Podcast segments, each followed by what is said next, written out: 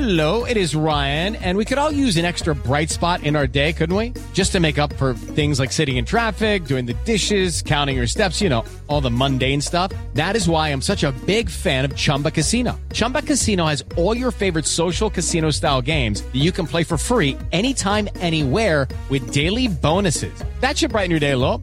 Actually, a lot. So sign up now at chumbacasino.com. That's chumbacasino.com. No purchase necessary. VGW Group. Void were prohibited by law. See terms and conditions. 18 plus.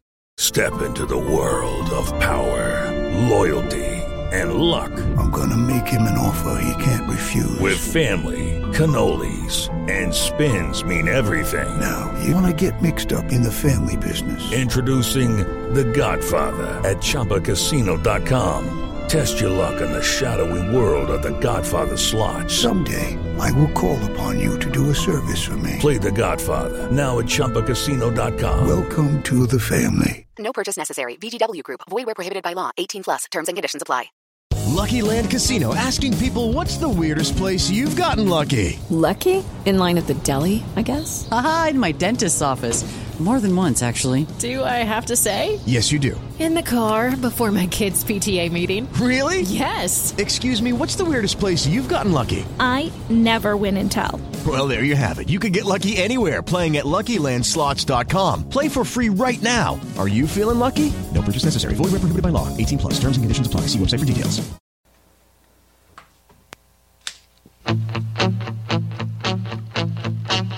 Isn't it about time for somebody's favorite radio program? Yes, yes, yes. Oh, yeah.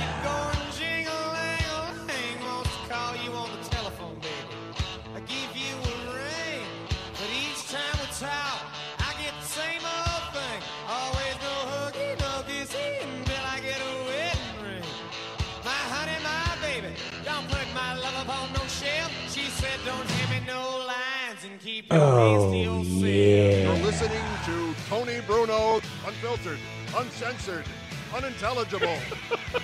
I know him. I know him. Here is Tony Bruno.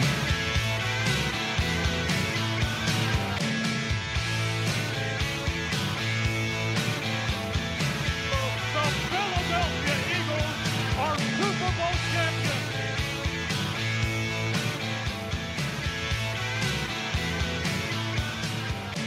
Ah, yes, indeed, everybody. Hello, hello, hello.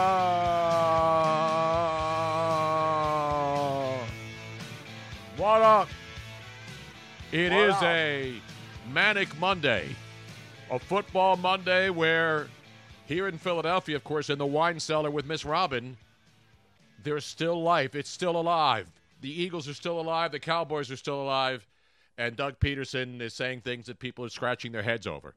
But we got a lot to talk about. Hello there. Welcome back. Well, you've been there. We've been the ones moving around. This is our first doubleheader. Now, we've done a couple shows here and there. We've done the football shows. But after the third consecutive surgery, I decided this time I was not going to bust my ass because the doctor's been busting it for me in the operating room. So this time I actually listened to the doctor and I said, I'm going to take it easy. So I spent a couple days in bed. Then I got up and did a couple of football shows and tried to get stuff done at a slower pace, Robin. Sort of like being in a retirement community, except we still had work to do and couldn't just sit around all day Retirement watching. community? Yeah, you know, because people who live in retirement communities, from what I've seen, they don't really have to do anything every day. They just get up, they go down, they have breakfast, they sit around, they watch TV, they watch the impeachment hearings, they watch like whatever's that. on. I, but see, I, I can't live that kind of do nothing lifestyle yet. I'm not quite that bad. You wouldn't like uh, tooling around in a little golf cart and, you know, going down to the club. Not yet. and- No, maybe eventually. Because you know, listen, I'm not knocking seniors. I am. I'm technically a senior now. Well, you don't act like one. No, because I can't just sit around. I can't sit around because of the pain, which is getting better each day. And thanks everybody for the. By the way, I want everybody to know that while I've been giving updates on my health, there's nothing serious. Um, it's not a cancer scare. So those kinds of things. I don't want people to think that, oh my God, I'm dying. I mean, I don't know how long I'm going to be around. None of us do. But none of this stuff that luckily that we've been going through, I've been going through with my health, is life threatening. So that's that's the first thing. you know, it's just an annoyance. People have things that happen to them, and they go and they get it taken care of, and they heal and get better. Yeah. And so my situation isn't one of those, oh my God, Tony's dying in a hospital room. I was never in fear of dying. I was in fear of being in a constant state of being out of it, thanks to all the uh, the anesthesia pumped into my veins. Shitter was full. The Why, shitter thank is you. full. Thank you. Why, thank you, AJ San Antonio. so welcome everybody. So we're back. Now we're getting into the holiday season, a couple of days away from Thanksgiving, and we had a lot of stuff to cover, Robin. A lot of stuff today. Most of it football, of course. Because as I've been trying to tell my friends, I'll dabble and watch an NBA game away here or there. Thanksgiving. Thanksgiving. Whoops. And we Have, hello? Sorry, I'm just I have to turn down these other mics that are. Uh, Yeah, it's been a while since we've been down here doing this. I know. Do we have an actual tote board on the last time we did a wine cellar basement show? Mm, It's been a couple of weeks. Now, last week, I don't think we did any during the day here, right? Did we do any? I don't think so. No, we did not. But then we did the Monday night show, and then the Thursday night shows, and then the Sunday show. And then today we're going to do this show, and then go to Glassboro, New Jersey at Landmark Americana and do the Mr. Monday Night show, where we do it every Monday night during the football season. And it's starting to dwindle down. There aren't that many games left, five games left in the season. After tonight's Monday night game ends, we will be through 12 weeks of the NFL season. And uh, obviously, for some teams, you know what today is also, Robin? It's November 25th. You know what that means? November 25th. Uh, I do not know the significance of November 25th. Are you serious right now, Robin? I apologize. Do I have to Is this start some this his- show? Is this a historical thing that I'm unaware of that I should know and that I deserve a bump bumpty bump for? Damn it. Robin, November 25th. In exactly one month from today, it will be what? Christmas. December 25th. Oh, okay. Well, I'm thinking. Hello? I'm thinking you're you're talking about some you know No. existential When thing that only you know, everybody know always worries about shopping days till Christmas. Everybody's been screaming about how do they have the decorations and all the stuff out, the sales. Black Friday's coming up, even though Black Friday isn't Black Friday anymore because Oh, everybody's got yeah. Black Friday sales early, and you can just go online and order this stuff. Whatever you want to do. People complain, but now all of a sudden, people will start complaining that there's not enough time with four weeks left before Christmas, right? That's how it works in this world. Yes. There's always something we need to complain about. And now it's going to be, damn, we're a month away from Christmas, Robin. What are we going to do? You know when I start thinking about Christmas, Oh, Robin? yeah. I start thinking about it on like December uh, 23rd when I say, oh my God, we're two days away from. That is to- Not when I start thinking about it, when I start acting on it. Yes. No, Tony does. He waits until the absolutely last possible moment. He is the one that is frantically shopping That's not true. Not anymore. I don't do that. Christmassy. I just don't buy anything anymore. I just say, ah, screw it. It's Christmas. It's been a rough year. Is really anything you need? Is there anything anybody really, really needs? Now, Christmas is about, about getting somebody something that they want or need. If I could get you a new ass, I would. Well, you know, it's just I- check with the Kardashians. They're still available. Mostly it's for women who want to have big butts. I just want to have a healthy butt. I don't care if it's big. I don't want it to. anyway, let's get down to the business, Robin. We got football, and as the great LeBron James would say when he's not getting ripped on podcasts by former Phil- uh, Villanova greats and former Laker greats sitting around on podcasts saying how it sucked to be in LA with the Lakers and how it sucked to be overseas playing in uh, in a league where nobody cares and nobody Lonzo Ball went over I don't remember where the hell he went but he didn't like it. Then these guys get on a podcast and rip the Lakers joking around and then have to apologize and have it edited. Then they had to edit out Josh Hart, the former Villanova grade, who was Laker player. Mm-hmm. You know, the, he was traded to for the Anthony Davis trade, traded to New Orleans. So they're sitting. If you're sitting around doing a podcast, let me just give you a little tip as someone who's done this for a long time. If you leave a team like the Lakers and you get traded, and you and Lonzo Ball get traded to New Orleans, and New Orleans is still a disaster because their best player, their number one overall draft pick, can't play because he's hurt. And then you said, let's sit around and do a podcast. We talk about things and rip things we don't like. Now, I can do that every day because I don't work for the Lakers. I don't work for anybody except myself and Miss Robin. And so the bottom line is if you're going to rip other people and say, you know, hey, things were bad and boy, nobody wants to be there. And Josh Hart was probably kidding about nobody wants to be in LA. He didn't mean the city. He meant Right. the Lakers because Right. there was a lot of drama last year. Right. And now the Lakers have the best record in the NBA. And I just want to get this NBA note out of my uh, system. Then don't talk about things and then say, oh, we better edit this so nobody on social media or nobody gets word of this. Why would you tape a podcast and then not realize and then let it out there oh, without editing? Or why would you even edit it? Why are you afraid? So maybe why are they- you afraid? Maybe they went live and then afterwards said, "Ooh, crap, we need to edit out," but it had already gone live. No, no, so- I think they already they had the full version already done. Okay. And then they went back, listened to it, and said, let's edit it out and take some stuff out. I get that. Then don't put it, then somebody got a hold of the unedited tape and set it out there. And then you have to explain, well, uh, then you have to apologize to the Lakers like Josh Hart had to do and say, well, you know, I was just having fun. Then don't say stuff like that. If you if you want to have fun, see the difference between me and all these other people who don't know what they're doing, but they, they think it's cool because they have a podcast, and then when they rip somebody, they got to apologize for ripping somebody and say that's not what I really meant. Then put it out unedited and then deal with the consequences. And, I oh, mean, we all know, Tony, it's not your style to rip, but when you do, you mean it. Exactly. And it's again, I'm not I'm when I when I criticize or make comments, it's not that I'm trying to bury somebody or call somebody names. You know, you have opinions and you give them. That's what this show is about. We're not journalists here. Mm-hmm. We give opinions.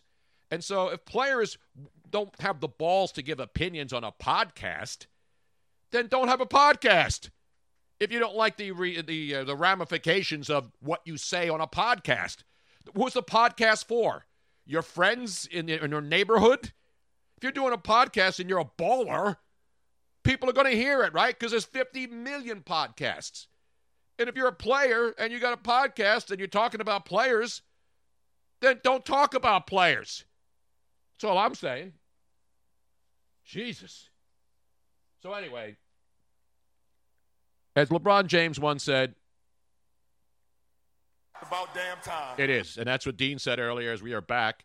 A lot of football. Of course, short week. We got Thanksgiving Day games coming up on Thanksgiving Day, which would be Thursday, the triple header. Got a Monday night game tonight, Baltimore and the Rams. Mr. Monday Night will release a pick on this one.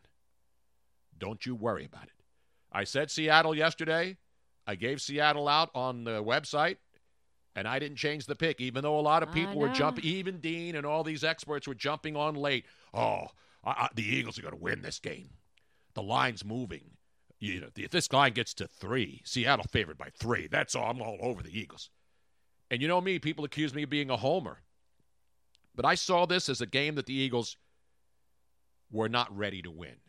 Just like the Dallas Cowboys. The Dallas Cowboys, I mean, luckily for the Eagles, as they shit the bed yesterday against the Seahawks, the Cowboys had to go out and prove something too, which is, yeah, they're good. They're the best team in the NFC East, but are they good enough to go on the road and play good teams? And the Cowboys and the Eagles have both proven that while they may think they're good, and the Cowboys definitely, man for man, th- see, the Cowboys really don't have any excuses right now because they've got all their main players healthy. Their offensive line is healthy, their wide receivers are healthy, their quarterback, their running back. They got a couple of players. Nick Van, Vander Esch didn't play, but the Cowboys have been, man for man, one of the most talented teams in football.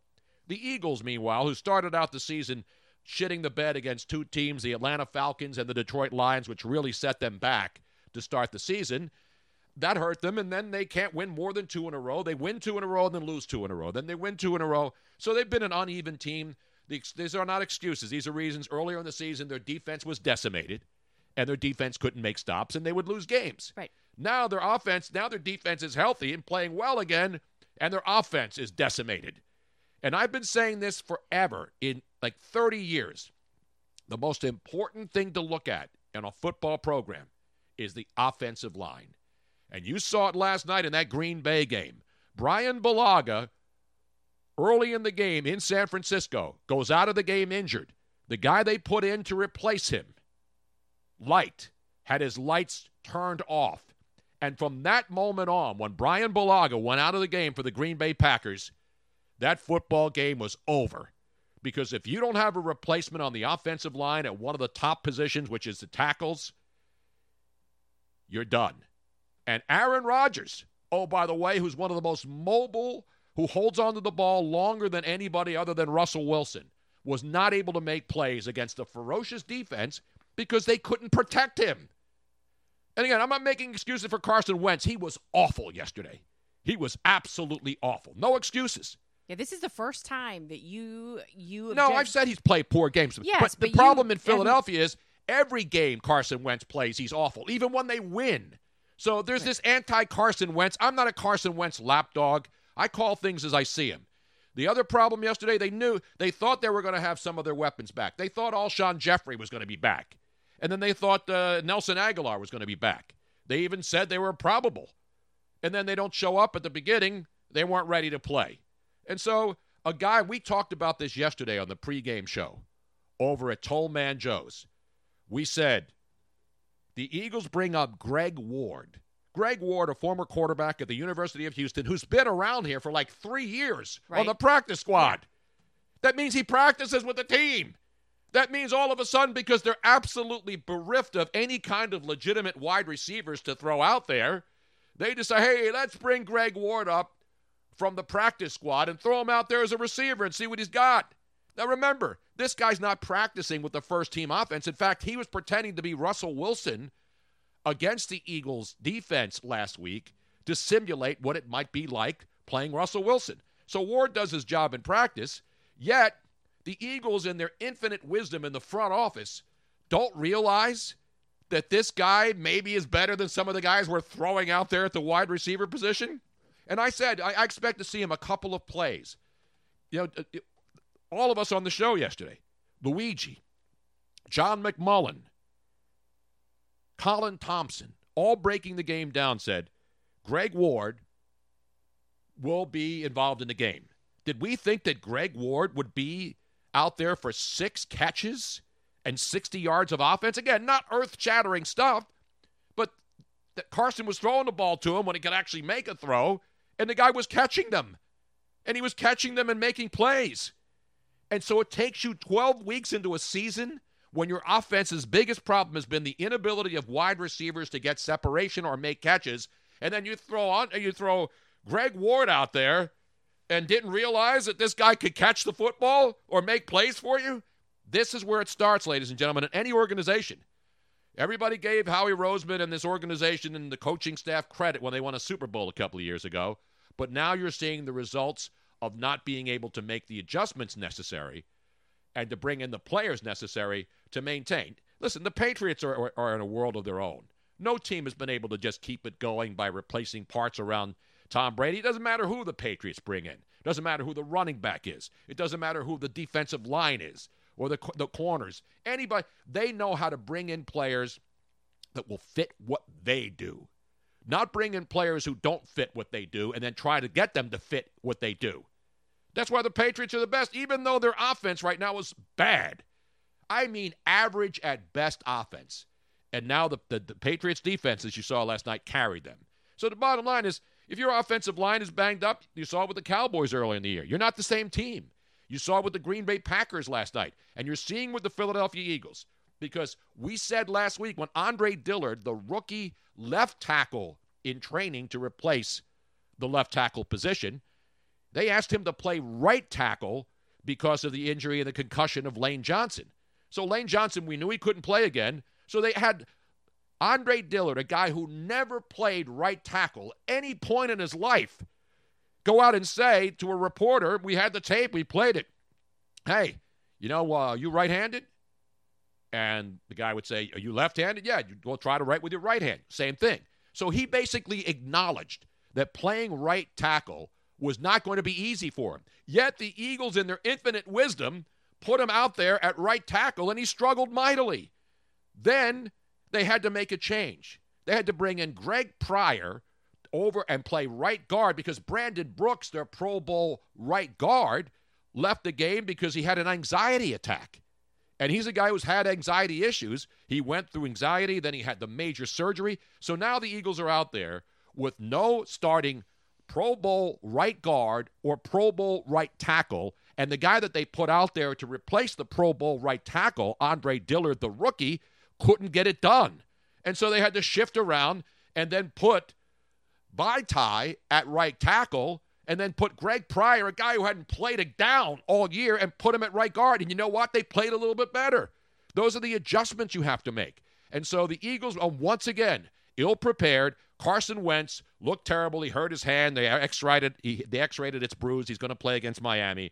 And so this is a combination of problems on this team, which has made this offense right now, as it's constructed, the most ineffective, inept offense in the entire NFL. I tweeted that out yesterday.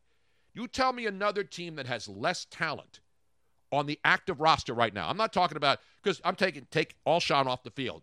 Take Agholor, who's one of their leading receivers, believe it or not. You take those two guys off the field, and then you throw out what you have left, and you think that that's going to win.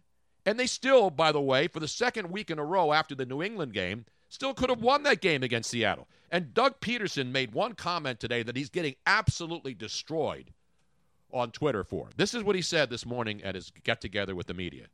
Quote, if you remove the turnovers from the game, the Eagles' offensive performance wasn't as bad as it appears. And so people are saying, well, if my aunt had uh, cock, she'd be my uncle. You know, the typical things. If the Titanic didn't sink, you know, where there wouldn't be a bad Leonardo DiCaprio movie to make. so there's all these, you know. But here's what he said. It was part of a, a, an entire paragraph about how bad the Eagles' offense is. Uh-huh. And he says if you remove the turnovers, the offensive performance wasn't as bad as it appears. It's sort of like in the rearview mirror, objects are Yeah, farther yeah, than yeah, they yeah, look. yeah. But- And I broke it down. I went back and I did research this morning because I did a lot of research last night. You always watching do. it. You know what? Doug Pederson's actually not that far off. And again, this isn't again being a apologist for Carson Wentz. He made some terrible throws. But you know who else made some terrible throws? The MVP apparent of the league, Russell Wilson. Russell Wilson, you know, made the plays he had to, but he left a couple of he left touchdowns on Yeah, the he board. I mean, a wide open guy in the end zone and he overthrew him. So I'm not saying that Russell Wilson and Carson Wentz are both equally Actually, bad. he he could have run in himself for a touchdown. No, Russell I- Wilson- I, don't like what the heck was and he I thinking? love Russell Wilson. I think he played himself out of the MVP role for this week. Again, does it matter right now? We got 12 weeks. We got five weeks to go. But Russell Wilson could have buried the Eagles yesterday if he had played better. Now it was windy. Both teams had to play in it.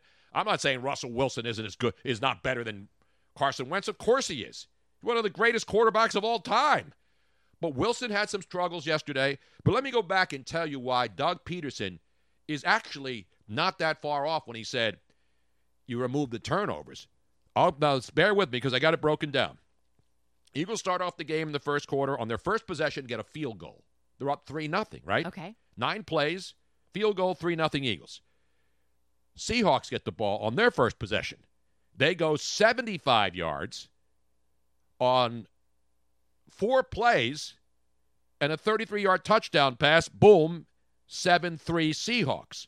So those were after the first two possessions. Each team got a possession, punted the football away. Eagles on their second possession got a field goal, and then Seattle gets a field goal, a touchdown, and it's 7 3. Next series for the Eagles five plays, fumble the football away. Seattle gets the ball, did nothing with it. They had to punt. All right, so that's Carson Wentz fumble number one. No points as a result. Then the Eagles throw an interception after going eight plays from the one yard line out to the 41. Interception. What happens? Seattle gets the ball back. Now, this is all still in the first quarter. Seattle gets the ball back 11 plays, 77 yards later, they kick a field goal to make it 10 to 3. So, after one quarter, the start of the second quarter, the Eagles had a fumble and an interception, and the Seattle Seahawks only had three points as a result. Not only did they only have three points as a result of those two turnovers in the first quarter of the game, because there was nothing in the second quarter. In the second quarter, nobody scored. Four total punts by both teams. Eagles had they ha- and the Eagles had bad field position all day. By the way, Eagles had the ball at the 25, two yards gained, punt. Seattle got the ball at the 42, great field position, punt. Eagles get the ball at the 15, Terrible field position, three and out, punt. Seattle gets the ball again at the 43 yard line. Great field position, five plays, 19 yards, punt. Eagles get the ball at their own 13 again. Horrific field position, eight yards on three plays, and the half ends. So now at the end of the half, it is 10 to 3 Seattle. Again, two turnovers by the Eagles, and the Seahawks get their own legitimate touchdown on a 33 yard touchdown pass on a 75 yard drive and a field goal after an interception where they went 11 plays and 77 yards and resulted in kicking a field goal. So it's that's the first half. Third quarter now. Eagles at their own 15. Well, Seattle punts. To, they got the ball at the start of the second half. Seattle punts. Eagles get it at the 15. They go 11 plays. They're moving the ball. Boom. Fumble. Seattle gets the ball at the 32 of the Eagles 32. Three plays, interception. So the Eagles fumble the ball away for the second time. Seahawks get it, move downfield, and then throw an interception. So those wipe, wipe each other out.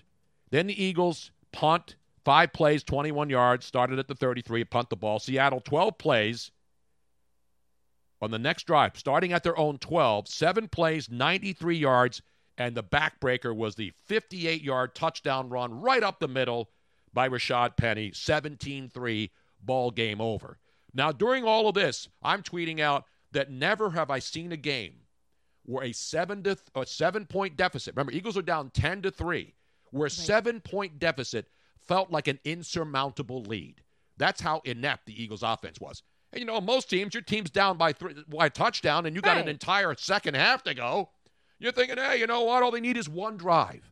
Just and, and this is any team, no matter how good your team is or bad your team is. Your team stays in the game despite turning a ball over as many times as the Eagles and Carson Wentz did yesterday. You're thinking, hey, they're still only down seven points. Yet there was nobody on the face of the earth who had any kind of confidence in thinking that the Eagles somehow were going to tie the game up at seven and find a way to pull a come from behind victory. Now, Clarky Bob just says, I'm not sure which was duller, the game or this recap of no, the, the, game. recap is important because I'm guaranteed if you go listen to the talking heads on radio and TV, they're all saying the big story is Doug Pederson had the balls to say if you remove the turnovers, the offensive performance wasn't as bad as it appears. I'm giving you documentation that he's right. And I'm not a Doug Pederson apologist, by the way. No, you're not. I'm an actual realist. I'm trying to point out to you that despite the fact that the Eagles turned the ball over five times, they did not allow themselves to get buried because Russell Wilson and that great Seattle Seahawks team, best road team in football. I mean, I, I said that as part of my reason. They go on the road. They used to always play poorly on the road and win. Bet they would win Yeah, all their games at home in Seattle, and now they're dominant on the road. So God bless them. I'm not taking anything away from the Seahawks. They came in here and won a game that the Eagles should have, could have, would have won, just like the Patriots came in here and the Eagles should have won that game if they had any kind of competent offensive game plan. So the bottom line is this. Then the Eagles score a garbage touchdown at the end of the game, eight plays, 80 yard drive. Zach Ertz touchdown, 17 9, they lose. But in that fourth quarter, Eagles fumble, Seattle fumbles back. Eagles get the ball down, four plays, eight down. They, they, they get they go out on downs. They got the ball the Seattle 31, and you're thinking at least they're going to do is kick a field goal. They go for it on fourth down and make it, turn it over on downs. Seattle punts. Eagles throw an interception. Seattle punts. Eagles touchdown 17 9. So there were a lot of turnover. You turn the ball over five times, you normally get your doors blown off, especially when you can't move the football. And so Doug Pederson's point about the turnovers did not, you know, the turnovers should have been an absolute monumental disaster. My mind's telling me no. Bearcat AJ, your mind is wrong. Uh, you know, the Lions, I mean, listen, there's a lot of teams that are pretenders. The, the, the problem with this NFC East division, hello? The problem with this is that the Eagles looked horrible again yesterday. And, you know, they lose two in a row at home to good teams. They lost to New England and they lost to Seattle.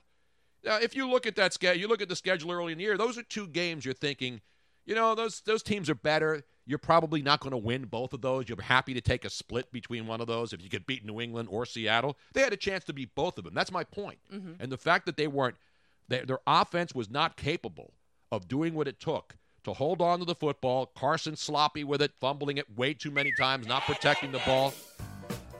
But Russell Wilson, to me, did not play anywhere nearly as good as he could. Hang on just a second. That was a louder one. Uh, we appreciate all of the people that are joining us with Thank their you. walk on songs.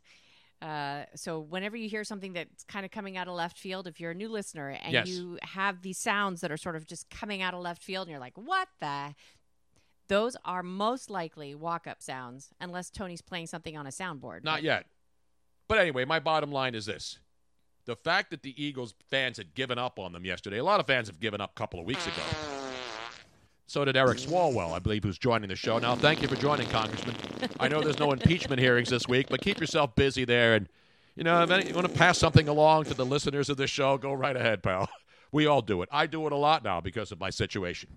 I have been passing gas more than any time in my life, and I'm not even eating spicy foods or gassy And foods, I have to tell you, this is something. Just, just, just a little side note about Tony. Tony, eh, there's a lot of men, especially, but now women too, but men especially, who think it's funny to pass gas and they have no problem. They're not embarrassed by it. Tony is one of those guys. He's old school. He thinks it's offensive, and so he really, I, our entire relationship, I don't think I'd ever heard him pass gas. Yeah, I would, what I would one- do is I would get up out of the room if I felt like I had, and I would leave the room and go into another room and close the door. Yeah, So Robin very, wouldn't hear very, it. I mean, some polite. people burp and fart no matter Yeah. what and don't think Not anything Tony. of it. And all of it. So, so these last couple of weeks with him going through all of this stuff, I was like, "Oh my gosh, wow, you are human." Yeah, but because there's nothing I can do about it. No, I can't get up out of a out of a bed and run into another Well, room when I can't get up out of a bed and run. Period. and and you are no longer able to like squeeze and hold it for just a few minutes to leave. Exactly. So, So anyway, that's the re- bottom line is this: the Eagles aren't good enough. Their offense stinks. Yet, sadly, and I have a good song to play.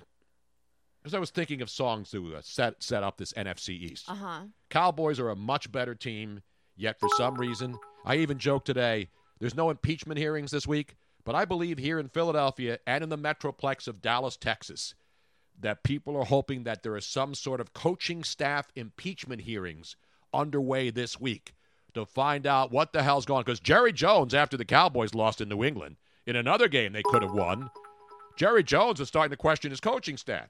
Because who was it that said it? And a lot of people are saying this. If you've got the in, if you got the ingredients and you can't cook the meal, then maybe it's the chef's fault, Yes, that's a right? good yes. Bill Parcells used to say that when he was running the uh, the Giants. He says, "Hey, you want me to make the meal? You got to let me buy the ingredients." So he wanted he wanted the authority, and now a lot of coaches don't want that anymore. That was back in the days when coaches were really big and powerful, and they wanted the whole control of the whole thing. They wanted the whole Chip enchilada. Kelly, guys like that. Chip Kelly, who never proved anything except in college, wanted to be the GM and the coach. Uh huh. And nowadays, the NFL is so complex. You, there's no coach for the most part that wants that extra. That you have to hire somebody to go out and get personnel. Let the people go out, make the decisions on who the best players are, and then let the coach coach. so Obviously, the the Cowboys coach don't has have input, it. though, no but no, what. not in not in Dallas. No? The only coach, the only input the Cowboys well, have. let's not start sucking each other's dicks. We're not yet. doing that on this show. Jerry Jones allows his coaching staff to coach. But he knows that Jason Garrett, and the fans know that Jason Garrett and his assistant coaching staff and their special teams coach, which killed them yesterday. Again, the players have to play. But now, for the first time in a while, unless you're a Cowboy fan where you say the same things every week, the Dallas Cowboys are underperforming based on the talent they put on the field. The Eagles are underperforming because their talent's not good when they play, especially the last couple of weeks when their offense has been inept. Now, everybody though, when when you're talking about coaching, most people blame the head coach when it could be. But the head coaches. coach hires the other coaches around him. He hires the special teams coach. He doesn't hire them, but the man, the organization hires them. But he's got to have guys around him that are all on the same page. My point is, do I think Doug Pederson's a terrible coach? No, he won a Super Bowl. But there's no doubt that the, the decision to put Andre Dillard at right tackle when he even knew he couldn't play right tackle in a game, in a big important game where if you win, you take the upper uh, upper hand on the Cowboys who are playing later on in the day. And I said the only thing that could save the Eagles is uh, they lose to the Seahawks is Dallas to lose in New England. If the Cowboys had won that game up there against the Patriots, this division would be over, and the last five games wouldn't matter one single iota. That's the importance of the significance of it. If the Eagles beat the Seahawks and the Dallas Cowboys went up there and beat the Patriots, then you say, wow, this is going to be a stretch drive that's going to be crazy in these last five games. It probably still will be. But all these people talking about, well, you know, the Eagles have easy. Look at the five game schedule they got. Look at all these games. They all look, teams all stink except for Dallas. You can't you can't make those assumptions anymore in sports. You can't say, look at the remaining schedule. Yes, you should win against Miami. You should beat Washington and the Giants and the Giants twice. And you should probably will come down to that game in Dallas to determine who's going to win the worst division in the NFC, the NFC East. So even if the Cowboys go on and win this division, at least this we have going for us. When I say we, people who watch games, I'll watch games on Sunday man, no matter who's playing. But the Eagles are still mathematically alive and still can somehow win this fakakta NFC East thanks to the Dallas Cowboys and their inability, with the talent they have on the field, to go up and beat good teams. The stats are there. The Eagles can't beat good teams either. Don't get me wrong, although they did beat the Packers in Green Bay. Now, um, now you remember this song, Robin? Could it be a, that it's just I an don't. illusion? Beervac says, I went to the Raiders Jets game. What a shit show. Yeah, but I called that. I saw that I one know. coming a mile away. You did. The Raiders are better than the Jets, but the Jets have been playing better the last couple of weeks, and the Raiders are looking ahead to the Kansas City Chiefs game. Now, what are your Stone Cold lead pipe blocks? Uh, what's your percentage right now? Right now, Robin, I'm sure that with all of your, uh, I started off stats- well yesterday. I was I had the Seahawks and the Oh, Jets. It's my first two picks. So I mean, they were both winners, especially the Jets. Yes. People are going, how can you pick the Jets? Because I knew the Raiders would not be ready to play against a team looking ahead, even though the Jets have been playing better. The Raiders have the Chiefs, and that's the first place, and that's what will come into play tonight in the Monday night game. I'm not going to release it yet. I'm just giving you a little teaser. So anyway, so I'm 2 and 0, and then all of a sudden, for some stupid reason, I took the Atlanta Falcons thinking, "Hey, they're playing better at home. Uh-huh. The Buccaneers are a shit show." That was a bad pick on my part. And then finally I had the Patriots minus 6 points against the Cowboys, and they were winning by 7 until Jason Garrett kicks a field goal, which even Tony Romo was yelling, "Why don't you kick a field goal? Why don't you go for it?" That's what I was saying. Unless Tony Romo bet on the Patriots laying the six or seven or whatever he got. Uh huh. They're up seven. That field goal made it a four point game. And I'm thinking, and everybody else who had the uh, Patriots last night to cover the number to make it a three and one Sunday, the Patriots really didn't need to score more points. They just needed to run out the clock. And that's what happened. So two and two yesterday. So if you are scoring at home, congratulations. It is the uh, holiday weekend starting Thanksgiving You week. smell something, Rabbit? Yeah. Yeah. Beer. Yeah, it smells real good. So, if you're I do. scoring at home, my Sunday record is now 30 and 21. Not horrible, but not great because I got off to a bad start on Sundays. So I'm still hitting at 58%. I'm turning this off. I don't. no, know. no, leave it underneath, Bobbin. It's a great song. No, because if I keep on leaving it, then they're going to mute it later, and then nobody will hear. This. Just have Josh Hart and uh, Lonzo Ball edit it out in post production. Nobody will hear the the greatness of your. They're hearing it, Robin. Everybody who talks has music under them. What's the matter with you? So anyway, 14 and 3 on Thursday nights, 30 and 21 on Sundays, and Monday night football 11 and 7.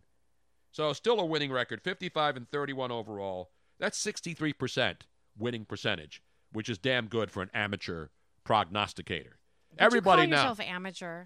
I'm still amateur because I don't prof- I'm not a professional gambler. No. I don't even bet on these picks. Unlike Luigi. Who's a degenerate. Good lord, I'm never gonna. If he ever says that he is short of money, I I'm never. I'm like, well, that's just too bad for you.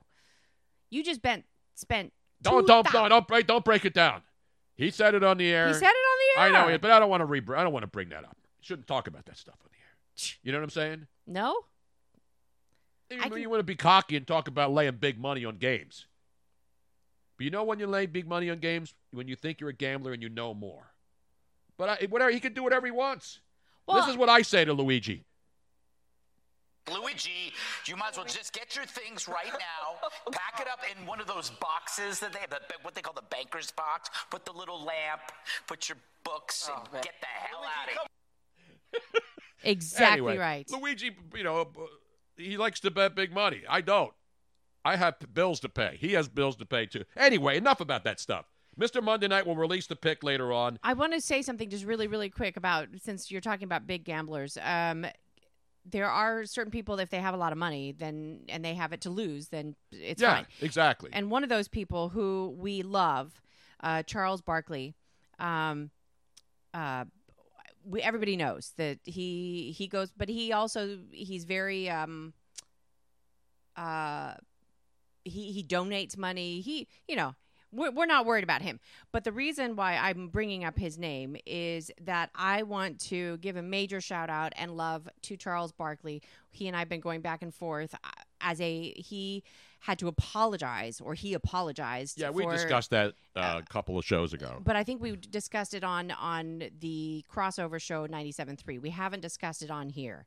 And as a woman who has been in the media industry and now sports media industry for the last 10ish years, I want to say that what happened to Charles Barkley because of something that a woman claimed he said and made a big deal out of it because of the Me Too movement um, makes me so angry. It just really pisses me off when a woman, women are shouting for equality, equality, equality. And then all of a sudden they use the Me Too movement when somebody actually treats them like an equal and jokingly or Mhm. You're jokes totally around right, them- with them. And then all of a sudden they get offended. And it pisses me off to no end. I'm like, if you can't handle it, it's different. I'm not talking about somebody groping because that's inappropriate. But when you're just talking around and you're joking, and all of a sudden you decide that something like that is offensive, yet that is something that they would normally say anyway around men, and you then are decrying that it's offensive to you, yet you wanted to be equal and you wanted to be around all that, bullshit. No, you're And- and I'm glad you're saying because you're a woman. If I say this, well, you're just having the back of an athlete, a guy you know and you've known forever. No, if Charles does something wrong or anybody does something wrong, I'll be the first guy to step up and say, you know what, that's wrong. But he had to apologize. And then the good part of this story is that some people actually went back at this woman's and checked her. She Yes. made the one mistake of not going back and deleting her previous tweets. and that's the world we live in now. Her oh, you a- made a tweet 10 years ago and you this chick had some of the most vile, disgusting, race involved Yeah. stuff, stupid stuff in her Twitter feed and wasn't smart enough to delete him because that's the world we live in now. And so it wasn't Charles Barkley's posse going out and checking her. There was like real reporters who run, who is this woman?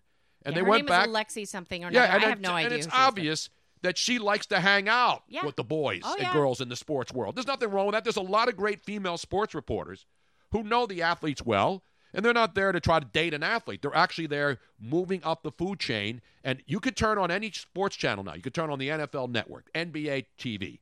There are more women now in the broadcast sports media than ever before, everywhere. NFL people, people on the sideline reporters obviously have been female, but it's not just females. It's not about being a sideline reporter anymore. It's about being in the media, being respected in locker rooms, and being a respected member of the community of journalism, sports journalism, if there is such a thing. And so that's why I, when I look at TV and I see the NFL Network and I see women at every single NFL city as the correspondents for the for the teams or for the media, Mhm. that's a good sign. Yeah.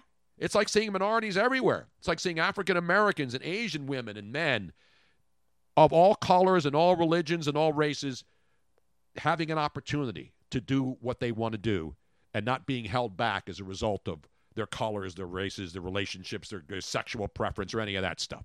So that's good. But this, yeah, you're, I agree with you with the story. And that woman, I think, has uh, put her tail between her legs and I- moved away. So ma- make me so so angry. And the sad thing is, is that um, when somebody does something like that to a celebrity, there are so many people that jump on that bandwagon because they want to be able to make the headline. They want to be able to make the story. They want to be a part of it. And rather than looking at it objectively, like you often do, you look at a situation and go, wait a minute, Uh, let's see what's really going on before condemning somebody or Exactly. supporting somebody. Um, it it it creates a much larger problem for a celebrity than is necessary. For example, um, See, this is a Robin rant, but Robin's rants are a little more laid back and reasoned no, than mine. yeah. There's no vitriol, there's no anger, there's no hatred, there's Well, no there's- the volume anger, level but- doesn't have to be brought down. You know what I'm saying? But let- I I will use you as an example. Uh, we here in the Bruno household, we call it Twittergate. When you posted something on Facebook, it went to Twitter and it was condensed and it was taken out of context, and then all of a sudden it blew up. And it you were accused not just locally in the Bay Area where. Uh, where No, Twitter is the worldwide. then but it became a, a an international thing. You were getting death threats and being accused of being racist. When anybody that knows you anybody that's worked with you for you your listeners were sticking up for you.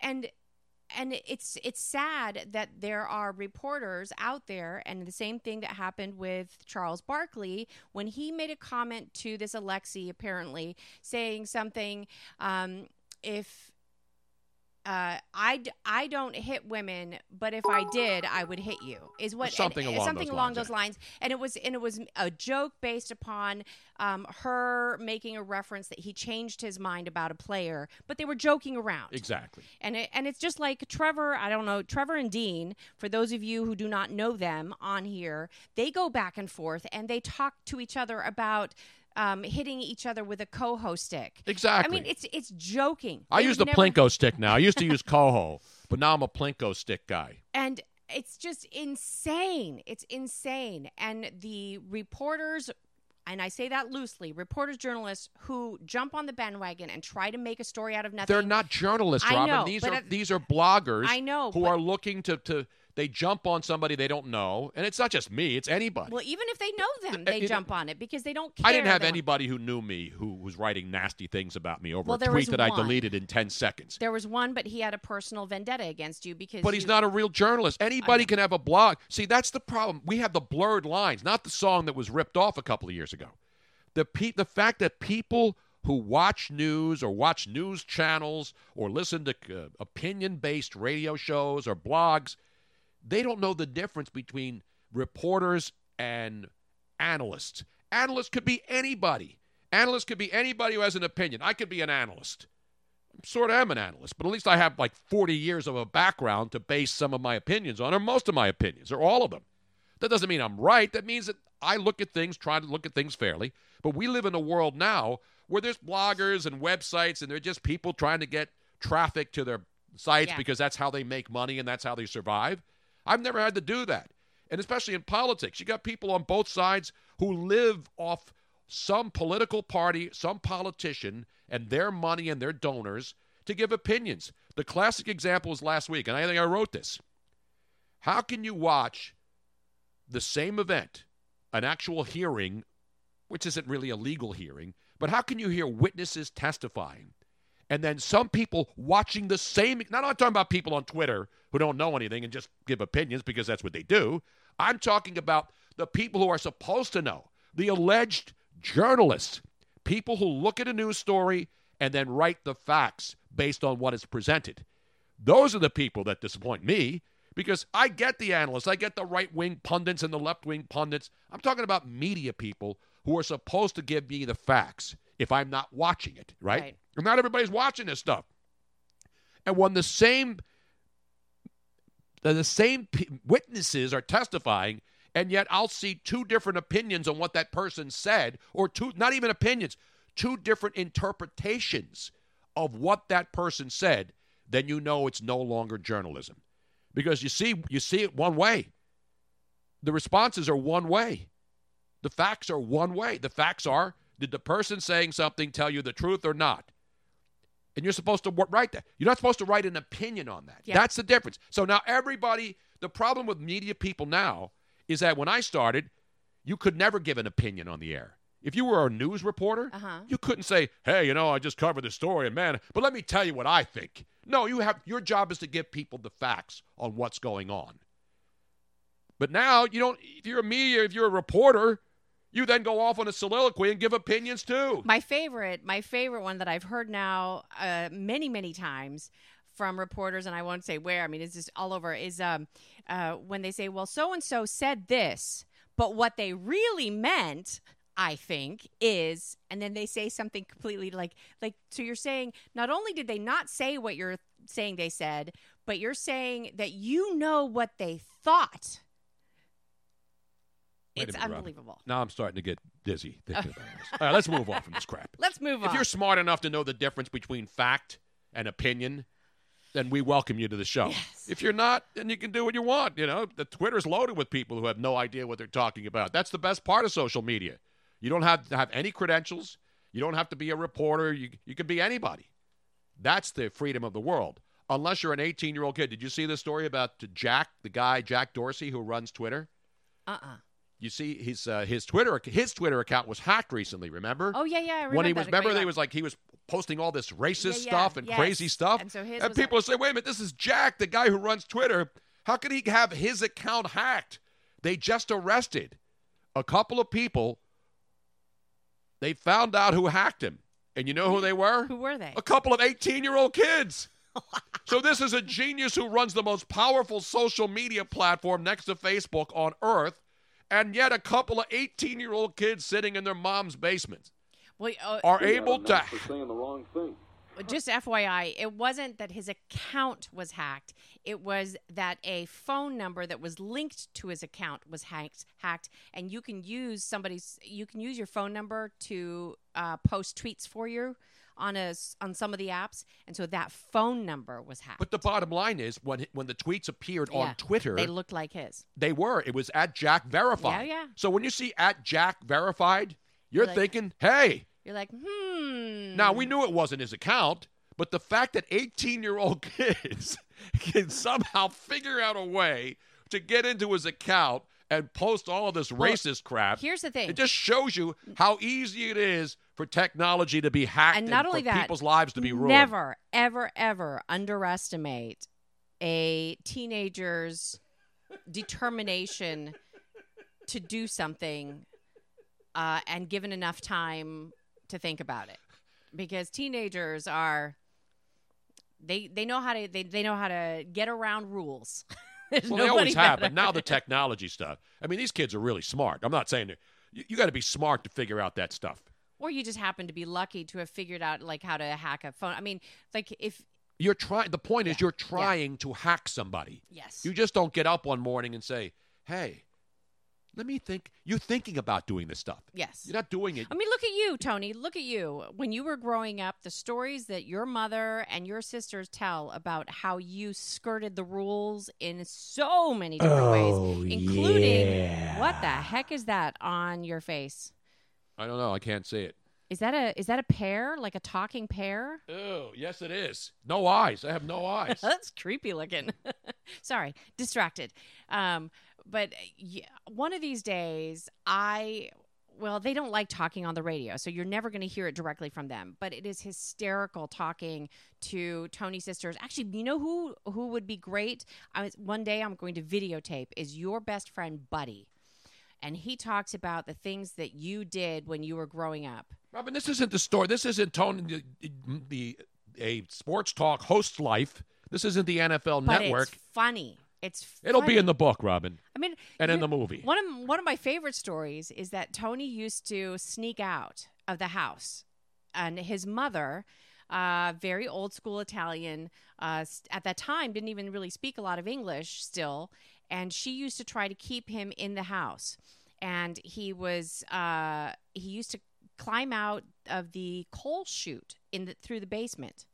And when she figured out that that's where he was doing it, she put broken glass It was clean coal, though, so She at least it wasn't cleaned- uh, the global she- warming kind. She glued broken glass. Not glued. She used cement and then put them up there. She was trying to keep animals out of the house, actually. Yeah, right. All right, enough about this stuff, Robin. Let's get back to the show. Right, Sorry, The hell's the matter with you today? I got distracted. Jeez. Anyway, let's get it back to the NFL. So, what did we learn in week 12? We learned that there are some teams who failed big tests. The Eagles failed another big test at home. They're three and three at home. The Dallas Cowboys failed a big test in Foxborough. Amari Cooper, zero catches in that game. So Amari Cooper is an elite receiver. He played a good team, and they found a way to shut him down. And realize that the Patriots weren't exactly world beaters. They took advantage of turnovers. They blocked a punt, they got interceptions, they got a fumble, and they were able to capitalize on it. And that's why the Cowboys lost. the, the Cowboys are still in good shape, but when you look around the NFL now, I think it's time to start seeing who the pretenders are and who the legit Super Bowl teams are. And there'll be power rankings. But the bottom line is this you look at the NFL right now, the San Francisco 49ers are clearly the best team in the NFC. The best. As good as the, the uh, as good as the Saints are, you see the Saints have vulnerabilities. They did yesterday again. They had a lead in a game that they should have won easily. Luckily, and then for the Carolina Carolina Panthers, their kicker couldn't make extra points or field goals. So, are they still a good team? Absolutely. I'm not discounting the Saints, but you look at the Dallas Cowboys. Even if they win the NFC East, are they a Super Bowl team? Now, of course, it depends on what happens in the final five weeks. But when you look at teams, are they able to go on the road and win a big game against an equal, if not better, team when it comes playoff time when the weather starts getting cold and all that other stuff. So to me, the Dallas, the Green Bay Packers, the Green Bay Packers last night, big opportunity. They knew going in that this was a statement game. If they can go into San Francisco and beat the 49ers, then they could start puffing their chests out and saying, yes, we are a legitimate Super Bowl team. They were embarrassed last night. Aaron Rodgers, one of the greats of all times, was absolutely rendered useless. He was they, they were 0 for 9 on third down in the first half. And they've got weapons. It's not like the it's not like they can't run the football. It's not like they don't have good receivers. Aaron Rodgers was terrible. And it's because he lost his left his right tackle Bryan Bulaga. He had 10 he was 10 for 20 for 41 yards in the first half. Now, does all of a sudden does Aaron Rodgers suck? No, he played a better team. He lost a key player on his offense, and his team got embarrassed on national television. That was the game that they flexed, you know, that that that's the game that was the Eagles were supposed to be right, on against right, Seattle, right. but then they decided a couple of weeks ago, Green Bay and San Francisco, and they made the right call because that was a definitely a much bigger game when you talk about the two opponents. But when they played the game, what happened? It became an absolute unwatchable shit show. Unless you're a Niner fan. Niners are playing great, and they've got everything that you need to go the distance. And now the Rams tonight. They got a chance to snap out of this against what many people believe is the best team in the AFC, the Baltimore Ravens, because unlike the Steelers, I mean, unlike the uh, Patriots, who are 10 and 1, the, the Patriots are not a strong 10 and 1. 10 and 1 is 10 and 1. Your record is what it is, as Charlie Manuel once said, I believe, and as Andy Reid once said. Don't worry about it. Enjoy the win, man. Exactly. And as Nick Foles once said, How's everyone doing? Let's make some noise. Come on. Uh, not that good, Nick. And now people are already turning on, as people in Philadelphia keep doing the weekly, they need to bring Nick Foles back here. and now they're wondering in Jacksonville, where the Jaguars got their doors blown off yesterday. They're wondering whether they uh, that Nick Foles bringing him back was the right decision. Gardner Minshew was playing okay, and then he had a couple of off games, and then Foles was ready to come back, and they pay him a lot of money to be there. And I love Nick Foles. I have Nick Foles t shirts in my drawer, so I'm not a Nick Foles hater, but for all the same people who think that the Eagles absolutely positively have to go out and get Nick Foles, you obviously didn't watch that football game yesterday. They were losing 35 to 3 in the third quarter. Now, Nick Foles didn't give up 35 points. Jacksonville's defense, which was really, really good as far back as last year, now really, really stinks. And there's Nick Foles out there again with better talent than the Eagles have around. Nick Foles has better talent around him in Jacksonville on offense than the Philadelphia Eagles do around Carson Wentz. That's indis- indisputable. And so what happens? He got a lot of garbage time yards, you know, to his credit, they didn't quit, but they were down 35 to 3. So he finished off with some night. If you look at his stats, you're saying, "Wow, Nick Foles had a good game." Basically, the Tennessee Titans just started started playing laying back, letting him complete short passes and not find a way to win the game. They came back a little bit, but they weren't going to win a 35-3 game. So now they're down on Nick Foles in Jacksonville. There's talk that Doug Marrone, the head coach of the Jacksonville Jaguars, may be gone as early as today, Robin. The owner down there is not happy in Jacksonville. Wow. He wants to make a decision today. Now, it could be about Foles, whether they put Minshew back in there. But now they got a dilemma because they're paying Nick Foles so much money, and their season's over. Let's be honest. Jacksonville's going nowhere. Nowhere fast. So that's the situation down there. And uh, Jared Goff, we'll see what he has tonight. But to me, the teams that that took a step backwards yesterday, the Raiders obviously going into the New York uh, Meadowlands, getting slapped around by the Jets. Does that mean the Raiders are done? No. But now they have to beat Kansas City in Kansas City. The Giants. Just when you think the Giants were going to put something together in New York, they they're not ready. They're not good enough. The Detroit Lions without their quarterback, done. The Denver Broncos who showed some signs of maybe snapping out of it, done. Those are the teams that are absolutely done. The Tennessee Titans, who about five weeks ago people said they're done. Marcus Mariota, this team stinks, fire everybody. They make a change at quarterback, and now all of a sudden the Tennessee Titans look like a playoff style team. The Jets, who, by the way, if they win their next two games against Miami and Cincinnati, two teams they should beat, they'll be six and seven. A team that looked like they weren't going to win a game earlier in the year. And the Cleveland Browns, who were left for dead again a couple of weeks ago, the, the haters, you look at that talent in Cleveland and that much maligned quarterback. And what happened? Things are under control. He's got offensive weapons. And despite all the hate and inner, inner strife that goes on around there, Baker Mayfield is a damn good quarterback. But the media wants these people to fail. They want the first pick to fail. They want to, you know, they want to paint this guy as every other failed quarterback that's played. He's not the same guy. He's not. He's not one of these. Does he wear weird clothes and stuff? Yeah. He's a young dude. You know what they say about all those young dudes, Robin? Hey, you know, there's nothing wrong with wearing weird clothes. You know what they say? That's what I say to him. Anyway, let's go to the phones. 215 462 Tony. 215 462 8669.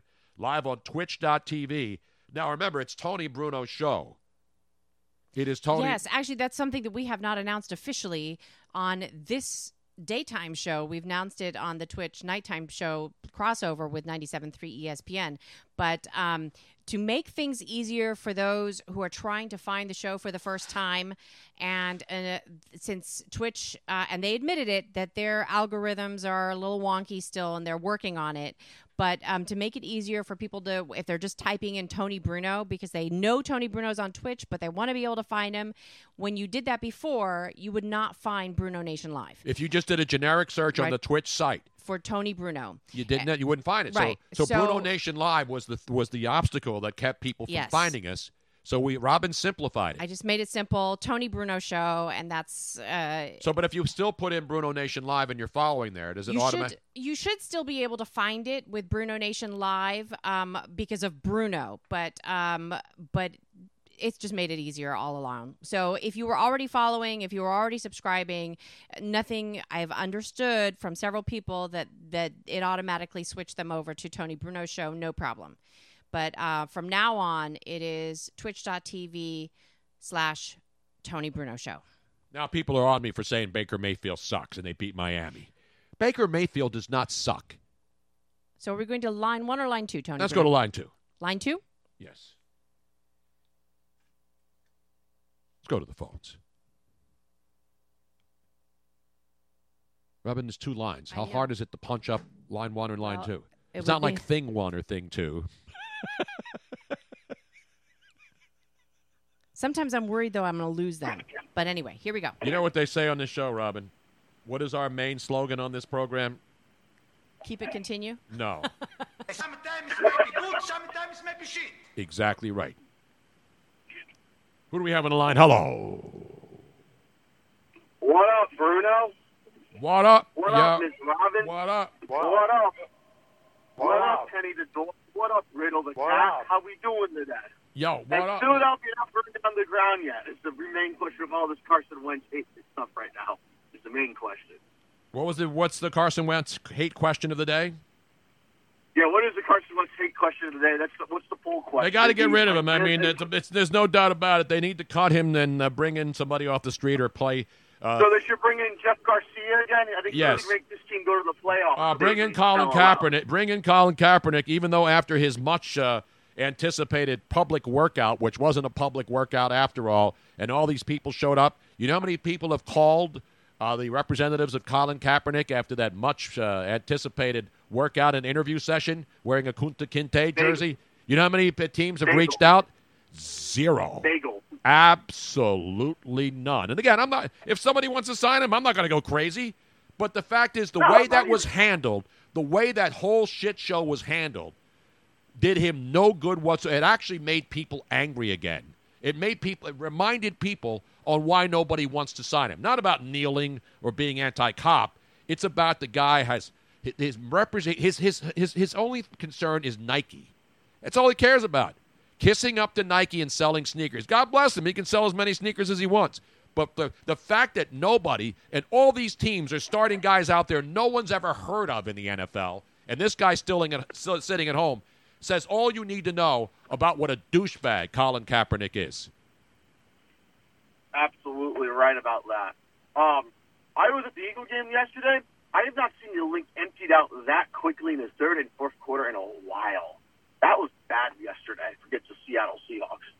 Well, you know why? Because you can was- sense it. I mean, I'm saying, first of all, it was a misty, miserable day. I know the rain stopped, but that's why I'm glad Yeah. it wasn't an 8:30 game. Because I always say this, and listen, I have nothing against tailgating, but imagine if that game was an 8:30 start, and then you got the normal crowd at 6 a.m. in the parking lot drinking. At least the gods may and the NFL gods switched that game to a one o'clock start, so that the people did not do more liver damage than they normally would if they had to wait all the way till 8:30 at night to start that game. Imagine how ugly that would have been if it had remained the Sunday night nationally televised game and you had all those angry people liquoring themselves up into Bolivian or Bolivia or Oblivion, whichever that place you want to go.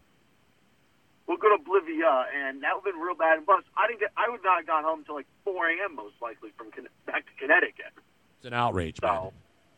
Oh, absolutely. So, other than that, I'm I, I I've never seen it that bad before. I I stayed till triple zero. I like being I like me and my buddies. So let's be miserable and together and watch this shit show of a product with a team that has can't find a wide receiver to throw the ball to. Was Their I wrong when I good. suggested? Was I wrong, uh, Trevor, when I suggested that even though it was ten to three, that there was no feeling whatsoever that that it felt like an insurmountable lead, a seven point game? Yeah, that was like it's like I, I saw when I saw that, I like they ain't coming back. This is this game's over. And that's what I was like. I was like sat there and just saw, sat in disbelief how bad this offense is. And I agree. Mike Groh needs to go, and Press Taylor needs to go. They need to be shown the door today. If I was the, if the Eagles, I would bring Ken Whisenhunt and Jay Gruden as offense and QB coach. I think those two could do a better job than what we have right now in the coaching staff right now between Mike Groh and Yeah, but they're not. They're not going to make a move now. I mean, you know, they, they you know what it is. They got an easy excuse.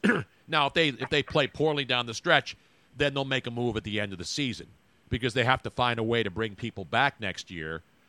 You know, going into the draft and all those things. But they're not going to make a ch- coaching change right now. No, the, even the Cowboys, even though Jerry Jones. Now, if there's any team that is likely to make a coaching change, not with the head coach, but move some players. Or we, you know, we've seen this before. The Jaguars done it. How many Yeah. teams have changed coordinators?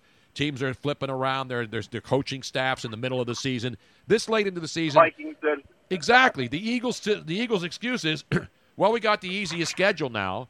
Other than the Dallas game, they should win all these games.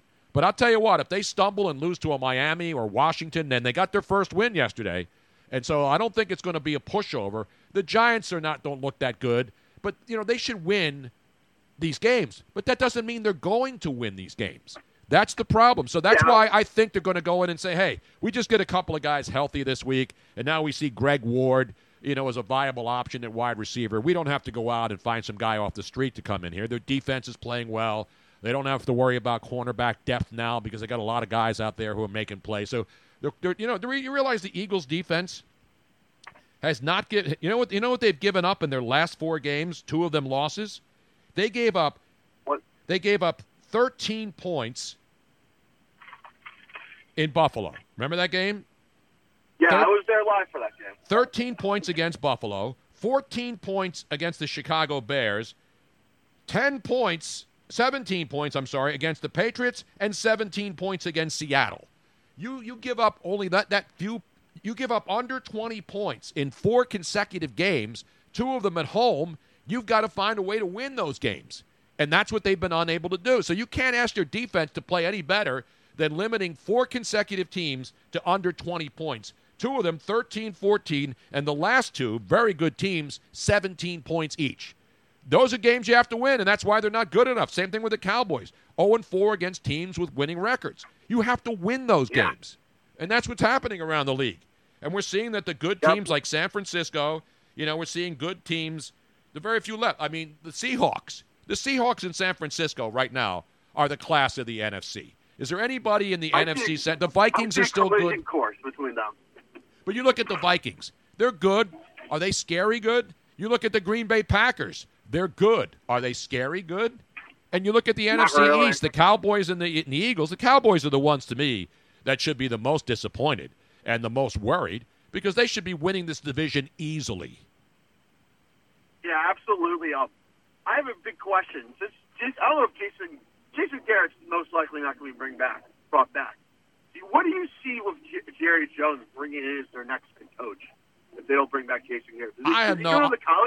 I have no idea what Jerry's going to do. I mean, obviously Jerry likes guys who, you know, and listen, Jason Garrett's, you know, he's not a puppet. I mean, he used to bring in puppets back in the day, Jerry, after the whole Switzer, you know, after Jimmy Johnson and Barry Dave Switzer. Campo, Yeah, Dave Shane Camp. Gailey. Y- Yeah, exactly. Chan Gailey, nice guys, but not guys who would be told what to do. Because that's when Jerry would actually be phoning down plays.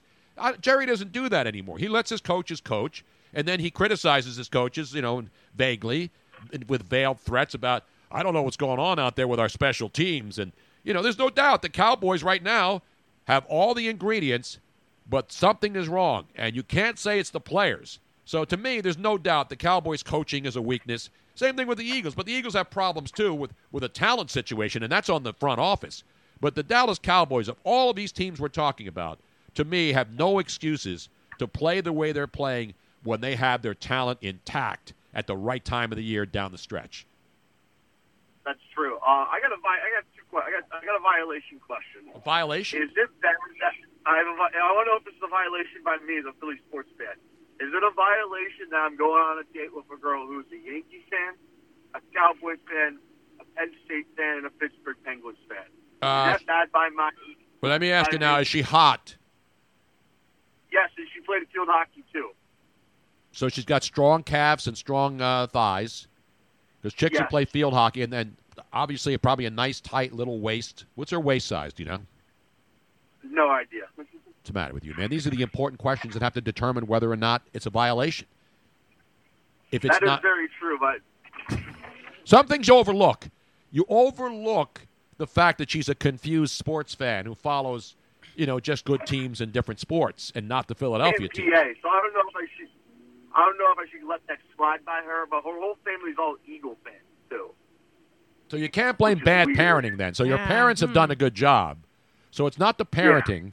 Well, but I mean, you can also find out how invested she is in those teams. I mean, is she a fan because of uh, how did she become a fan? Because maybe her mind can be changed. That is true. She's like very invested in the Penguins. I know that we were. Te- I was texting her like like past couple days. She was like watching the games. and Wait a minute, is this like a And Tinder hookup? Is this a Tinder hookup or somebody you physically have met and have had conversations with? Tinder. I'm one of those guys. Well, the bar scenes out here is pretty bad. Let me Just give you me one of of these. those. You thought I was going to give you a bump, bump the bump. So here's the bottom line: if she's a Tinder chick and she looks good, you don't really give a crap about because you're not going to marry her. Nobody gets married on Tinder. It's a hookup. It's just sheer sexual gratification. I want to actually know if there was anybody that actually got a real serious relationship out of Tinder. If they did, they would never My acknowledge it. My buddy did. My buddy did, and I'm going to his wedding in two weeks. Oh my in Ohio. God! I will live tweet that wedding for you guys. We need some entertainment for that. Yes. No, you don't. you- The first step on Twitter, Twitter is to make sure you swipe the right way. The second step is to not give a shit about any of that other stuff, the periphery stuff about what she likes in sports and anything else. It's all about meeting and having sex. Let's be honest. Let's just be honest here. Tinder's about She sex. It was only created for sexual reasons. It wasn't created as a matchmaking site. it was creating as a promiscuous sexual site where people pretend that they care about the other person or a long-term relationship, which couldn't be farther from the truth. And that's the truth right there. You know what I'm saying? That's that's true. She texted me from the Eagles Dolphins game. So she's a Cowboy. Say like, can we? She wants to cuddle and watch. She wants to watch the Eagles Dolphins game with me. So I'm like, holy fuck, let's go. Hey, you got to do it, man. Hey. You got to do it. If she's Hey, hot enough, you, absolutely. You as we say, you got to give it a test drive. And I'm sure she's thinking the same thing of you. This isn't just about guys trying to hook up with women on Tinder. You know, because there's a lot of women. They're on there for the same reason. Oh yeah. They're not on there looking for Now- a soulmate. Now, EA Hiryak says, I will be with my girlfriend for five years in February who I met on Tinder. Wow. Let's give him a, let's give him a round of applause on that one. Wow. AJ in San Antonio, can we get Tinder to sponsor the show? I don't think Tinder Can we get needs a it. can we get a Tinder patch on like the T-shirts, like how the Clippers do, like the, the sponsor of Bumble? I like That's it. what- I I like think it. that's what we need. Yeah, I, I, I, I play action reel has it. If I'm going to look for somebody to hook up with, I'm not going on Tinder. I'm going on farmersonly.com. because you know what they say about them Or you go to the LA Fitness Spin class. Those Or farm you go to girls. the LA Fitness Spin class. No, I go to farmers only. Even though I don't have a farm, my son does, and I can say, "Hey, I got a farm down in Maryland," and then confuse them and take them down and show them that I knew how I know how to plow the lower forty. I know how to do the all the I know how to use farm implements. Right, Robin? Oh, absolutely. I could run a front end loader. I could run a uh, I could run a uh, an excavation machine. I can actually plow the fields and plant corn for a harvest and abundance. Well, I know- could prepare a Valentine Valentine a Thanksgiving meal just from the earth. I think that you're you're you're saying farmers only, but you're thinking farmer's daughter. Well, who do you think's on Farmers Only? They're supposed to be real. Have you seen the commercials? Have you seen those hot farmers' daughters out there? Can you milk a cow? Yes, I have. I've milked a cow. I've milked a goat. I can get. I can do it. I listen. If I had to live on a farm, I could survive. Am I right, Robin? Oh, absolutely. I could too. I mean, I've I've uh, I'm I'm I know animals, and and so I know how to get bull semen when I need it. you Were do. Are you able to get water at a house? Because right now I have no water pressure at my current place right now. What's going on out there, man? What is going on back there? Turned on the faucet Friday night. About I got back from the gym. No water came out. Not anywhere. Is it frozen So I have pipes? the um, irony pipes. How about that? Like uh, calcium and like brown, like orangey stuff. They put water through it, and like a bunch of goo came out. So that's how bad Ew, it that sounds like my rectum, actually. Oh. But um, so I've actually I just got I, I literally just got back from my mom's sister's house to use all to shower and use the bathroom. How about that? That's a good job out of you, man. sounds All right, well, be careful up there, man. We'll do. I'll see you at the Monday night game against the Giants. All right, brother. There he is, Trevor, up there in the 203, up in Connecticut, where what they do on Sundays, you know what they do on Saturdays in Connecticut? They go and storm the fields at Ivy League games at Yale and Harvard and sit in the middle of the field hoping that climate change will be fixed by the end of the, the second half. Which is why Ivy League football should be completely abolished from the face of the earth. I don't know if uh, whoever was holding on uh, AJ. I think it was AJ in Cincinnati. I don't know if he's still on hold. Let's see. Hello. Hello, Miss Robin. Hello, Tony. How you doing this afternoon? I hope everything's well with you, Tony. Missed you last week, my man. Well, thank you, sir. By the way, uh, I have not. There's a lot of great. I mean, the, the the the Twitch stream is really blowing up today, so I can't even te- te- keep up with it because it's so fast. But uh, a lot of people commenting on on the show today, and we appreciate everybody hanging in there. And we'll be back later on, of course, at over in New Jersey for the Mister Monday Night soiree. You know what tonight is, by the way? Colin Thompson's last show. I know. I Colin know. Thompson last show tonight, and then he'll be heading. Uh, Yes, I actually just got Tampa. a I got a press release for the XFL Um, regarding where was it? Hold on a second. Let me see. Bum ba-da-dum, ba-da-dum, XFL, XFL Media Relations. Um, for the love of football, XFL launches Football Advisory Network.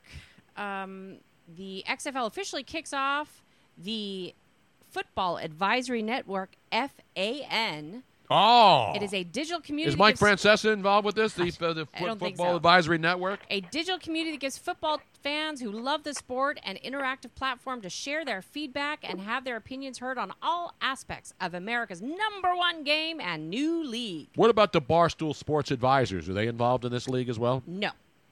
So if you go to xfl.com forward slash football advisory network to enroll, you can also participate in polls, surveys, discussions, off field topics. Members of the FAN community will help the XFL design its fan experience and shape the game. Beautiful.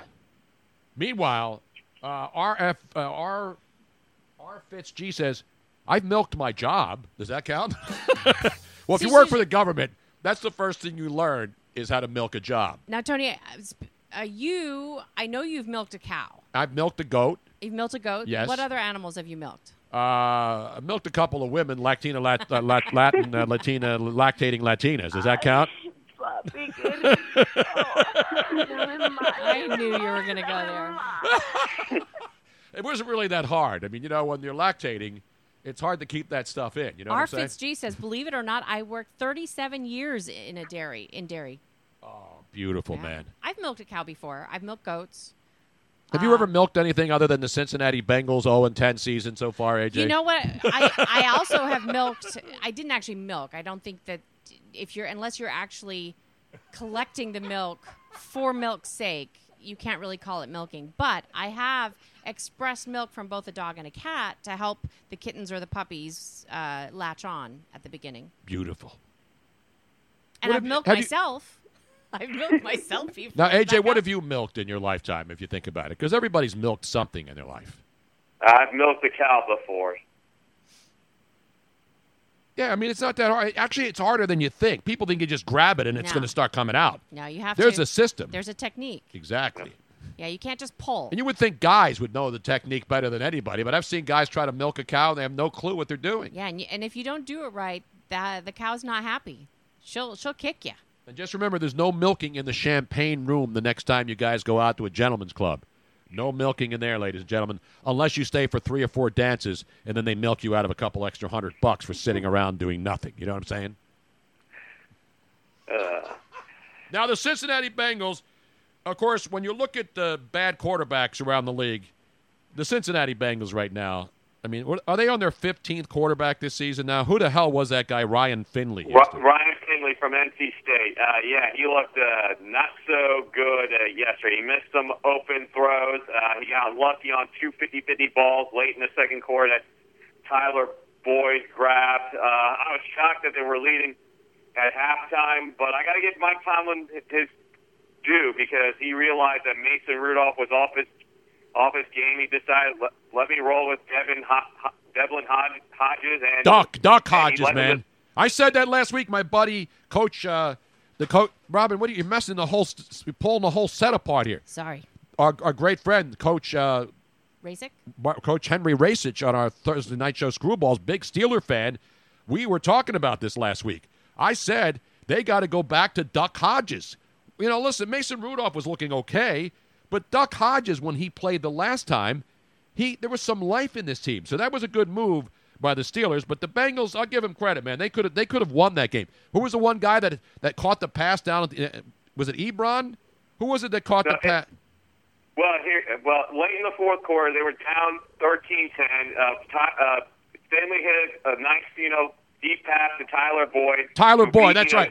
And then he fumbles Bush. it. Fumbles But- it inside but- the but 10. But I give, but I give Devin Bush credit. He, he knocked it from be, behind. He got they, they got the perfect matchup. It's just an unfortunate Devin Bush, who I- who who I wanted as a Bengal fan to draft until the Steelers made you know tra- traded up ten spots to steal steal, steal from the Bengals. He makes the key play. The ball stays inbounds for some miracle reason. Yep. Minkah Fitzpatrick takes it up, runs it 30 yards. I thought they were gonna, you know, move it back to the 14 because I thought, you know, his little I thought he touched the line on the shoot, but it, yes, it was a clear fumble he got, but they didn't decide, you know, uh, not to move him back like 30 because it ended up being huge because Pittsburgh ended up making a field goal to go up six and then force the Bengals to, you know, try to get a touchdown to win. And of course, on the second down play, uh, I think it was yeah, Bud Dupree strips Brian Finley from behind, and I think either him or Cam Hayward recovered the fumble, and then of course a couple plays later they ran out the clock. Yeah, and I, I didn't watch the game obviously because it was a one o'clock game. I'm watching the Eagles, and I flipped around every once in a while on on, on NFL uh, NFL Red Zone channel. But no, I mean, when I said I said Eric Ebron, of course he's hurt now for the for the Colts, right? I saw he's hurt. Yep. But but uh, but Tyler Boyd, listen, he made a great catch, but how did and the ball Mink without Minkah Fitzpatrick? Let me say this: that was the best pickup from any team this year, certainly as far as impact. Without Minkah Fitzpatrick, the Steelers may not have won a game. That's how oh, important oh, exactly. he has been, man. Exactly. First two games before Minkah Fitzpatrick trade, they were giving up 30 and a half points per game. And then since, you know, his, since he's been with the team, he's had eight eight takeaways, five interceptions, three fumble recoveries, two touchdowns, and they've only allowed 16.4 points per game. I put him number two on my list of top three, you know, defensive player of the year. Number one, Stephon Gilmore, who did a heck of a job, a Yeah. great job, shutting down Amari Cooper He yesterday. shut him down. He had more catches than Amari Cooper, and they both came. They came from the same quarterback. Exactly. And number three right now is number three is Nick Bosa, who had another sack and a fumble recovery last night. As my God, I am so disappointed in the Green Bay Packers. They were my team from the NFC to go to Super Bowl. Now I got to rethink that. It's like, God, twice now this year going to California and no showing. And this is one coming off the bye week. You think you would have some juice, but I, I'm No, they, there were no show. There were no show against the Chargers game, and you could see it from the first snap. I mean, last night they were, you know, they looked good. They came out, and then when they lose, you know, when they lose their right tackle, the entire the entire game changed because the guy they put in there, Light Alex Light, he was horrible. He couldn't block anybody, and that was the downfall. Because listen, the Niners' defensive front, I think everybody talks about, you know, these other guys. To me, the Niners' defensive front right now is the scariest in the NFL. Oh yeah, they got you know they they drafted four first rounders, and of course they acquired Dee Ford, you know, via free agency. That's five, and you know that's the best you know front line to me in all of the NFL. Bosa, Dee Ford, Solomon Thomas, who plays once in a while, but the big the big two guys that make the difference up in the middle, uh, DeForest Buckner and Arik Armstead. They're giants. My God, they're like Arik Armstead's like six eight. Uh, Buckner's like six seven. No, they're monsters, man. And Bosa's, a, I mean, the Bosa guys, you know, people were making fun of them last year. Those guys are both legit superstar players, man. Yes. And two quick, two more quick points. Of course, uh, last night, uh, the new voice of the 49ers, Greg Papa, former voice of the Raiders, yeah, he did Wayne Larrivee's, uh, you know, line anytime the Packers, you know, wrap up a game. There and there is your dagger. He put, he, he mentioned Wayne, dropped Wayne Larrivee's name and said, "Here's your your dagger." After Raheem uh, Mostert made the score 37 to eight, I thought that was pretty awesome. And you know where then- Raheem Mostert was uh, a couple of years ago? Uh, A Philadelphia Eagle. A Philadelphia Eagle. Another guy they just let go. Anyway, right now, the 49ers are so good, they could put me in the backfield and I can get yards, man. yeah. That's and how quickly, deep uh, they are. And of course, last last but not least, uh, I felt like your Temple Owls outplayed my U- University of Cincinnati Bearcats. It's just unfortunate your special teams uh, let you down because they gave up five points because the because the the, the long snapper had a terrible, you know, snap back to the punter who you know caught it. Well, unfortunately, when your knees down when you catch the ball in the college, they call you down automatically, and that that that was huge because you usually end up getting three points right before halftime, and then of course the block extra point after to get get down uh, 13 to six, and then UC returns it for two points, which ended up being the big the margin of the difference. Thanks for taking my call, Tony. Right, thank you, man. Thank you, AJ. Yeah, you're right. I mean, Temple was a big underdog in that game, and Cincinnati's a good team. But you know, even Colin Thompson was talking about how he was disappointed because Temple should have found a way to win that game. Yeah. and uh, they're not going to play for the championship. But Temple's been up and down this year. But you know, nine wins for a Temple team. That's a pretty good year. Now, they're not going to go to any major bowls, maybe the military bowl. But that's the thing about college football. You know, there's only four teams that matter. Everybody else is just playing for scraps and bowl games that nobody cares about, except the, uh, you know, except the the guys with the Blazers that I always like to rip. You know what I'm saying? I remember Raheem Mostert being here in Philly, but now I'm looking at his, uh, I'm looking at his numbers. Oh yeah, there here here he is. I think he, I don't even think he played. I think he was on uh, on the roster on the practice squad. Tony, did you want to go to another phone call? Yeah, let's go to phones, Robin. Let's go to the phones. This is S Falcon.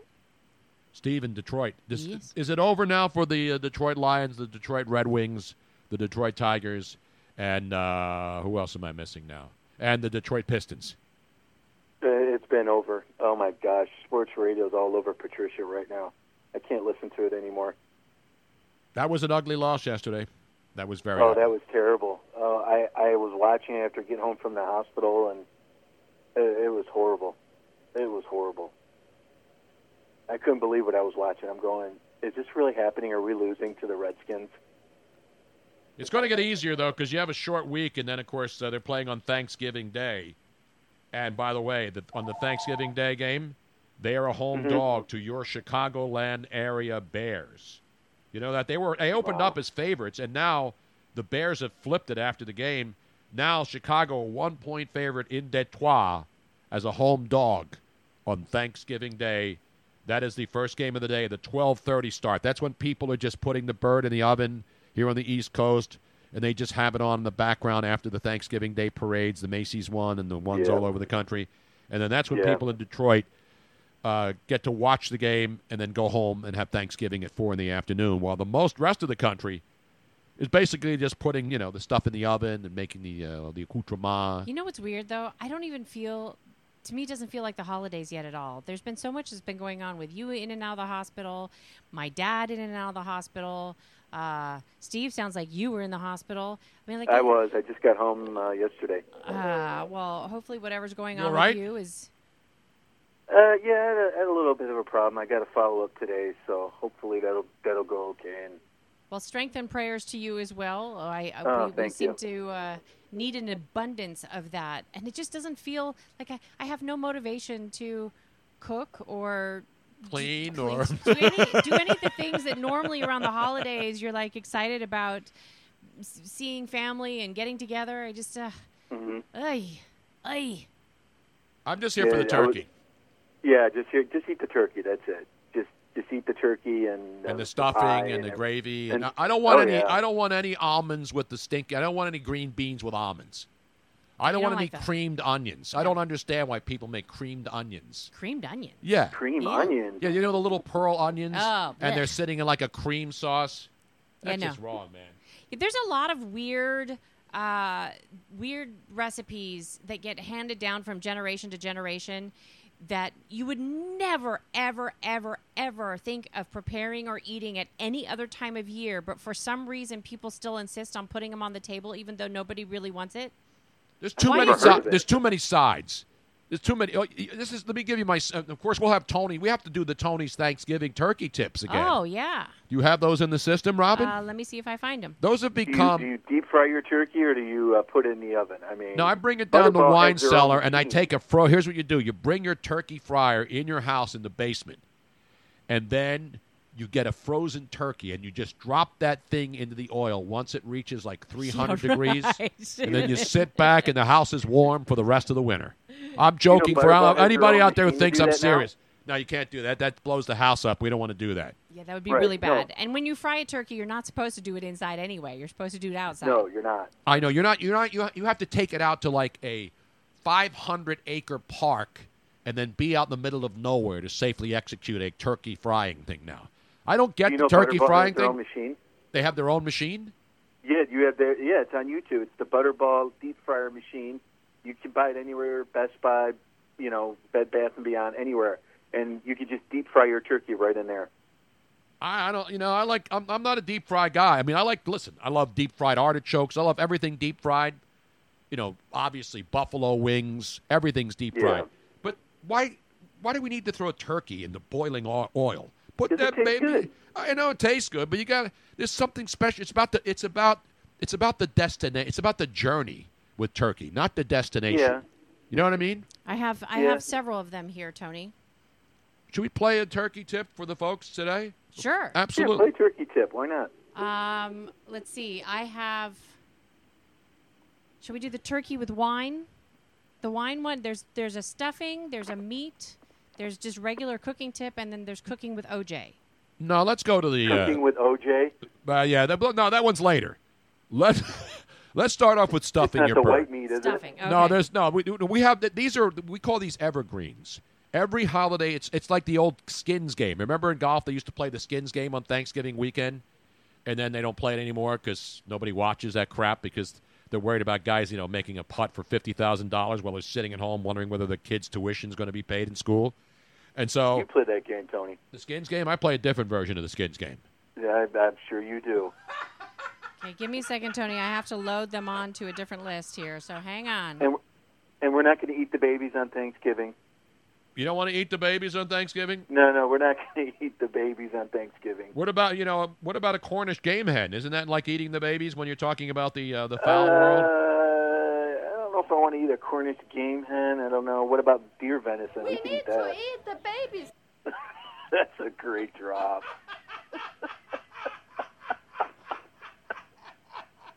We need to Uh, eat the babies. And then, of course, if you go to Mike Tyson's house for Thanksgiving, you know what he does, right? No, what does he do? He says I want to eat his children. he eats children Oh, too. jeez. I think eating Oh, babies yeah. is a big thing right now. Okay, let's see if I if I Is that the new thing on Twitter? I don't know. I'll have to I think so. I think out. there's a new site for that if you want to eat babies. hang on, Steve. I'm going to see if the thing that I'm pulling up is actually going to play through on Twitch. So hang on a second. Here we go. Okay. This is vintage Tony's cooking. These go way, way back from f- ancient family recipes handed down. It is time for Tony's Thanksgiving Turkey Day tips, ladies and gentlemen. Thanks for checking in, Steve. We'll talk to you soon, brother. It's time. Okay, you guys have a happy Thanksgiving. You too, man. Okay. Let's take it from the top, Take Robin. it from the top. I have to turn the volume up here a little bit more. But um Here we go. It's time for another cooking minute. Yes, we're talking turkey with Tony Bruno. Hi, boys and girls. I'm Chef Tony, and today I'm going to teach you how to choke your, ch- I mean, stuff your turkey. First, take one pound of seasoned stuffing, hold it in your left hand, grip your turkey, and push it right up the old wazoo. Bam! For more of Tony's great recipes, call his cooking hotline 877-99 on Fox. Make sure to specify recipe number 2. Next time, I'll show you how to avoid burning your giblets. That's the kind of public service. You don't get that from the Butterball hotline when you call one of those chicks who's sitting there waiting for you to call and, and ask for all these stupid recipes. no. You get this the absolutely these are quick. These are like, you know, 60 second meals or 60 minute meals, all these TV food show things. Oh. That was like not even a minute. And I showed you how to stuff your bird. Ram that baby right up the old poop chute. Although there's not as much room in the poop chute of a turkey as there is in other uh, creatures. Because, you know, some people don't even stuff the butt in a turkey. If you have too much stuffing, though, you have to lift the flap and put it in that butt nice and pack it tight. Pack you know it what I'm saying? tight, yes. Just slap that baby in there, rub it down. Get that baby right in there. Because, you know, you always fill up the. A lot of people don't stuff their turkeys because it takes longer to cook. But when you put the turkey stuffing and you fill up the entire cavity, right? Mm-hmm. You always have that little bit left over. And a lot of people don't want to go through the extra work to lift up the skin flap and put it in there. Just think of it like when you're in bed and your significant other has those those uh, those onesie pajamas with the little flap in the back with the two buttons that hold it up, and you conveniently just pop that thing down and slide it gently, delicately. Oh yeah, very delicately. I'm sure that that's what would happen in that point. Good lord, Tony. I got a quick Raheem Mostert timeline. So Raheem Mostert in 2015, the Eagles, the Eagles did sign him to the practice squad. Then they waived him in September of 2015, and then they cut him in September of 2015, and then on September 7th of 2015, they added him back to the practice squad. Then on September 15th of 2015, the Miami Dolphins signed Raheem Mostert.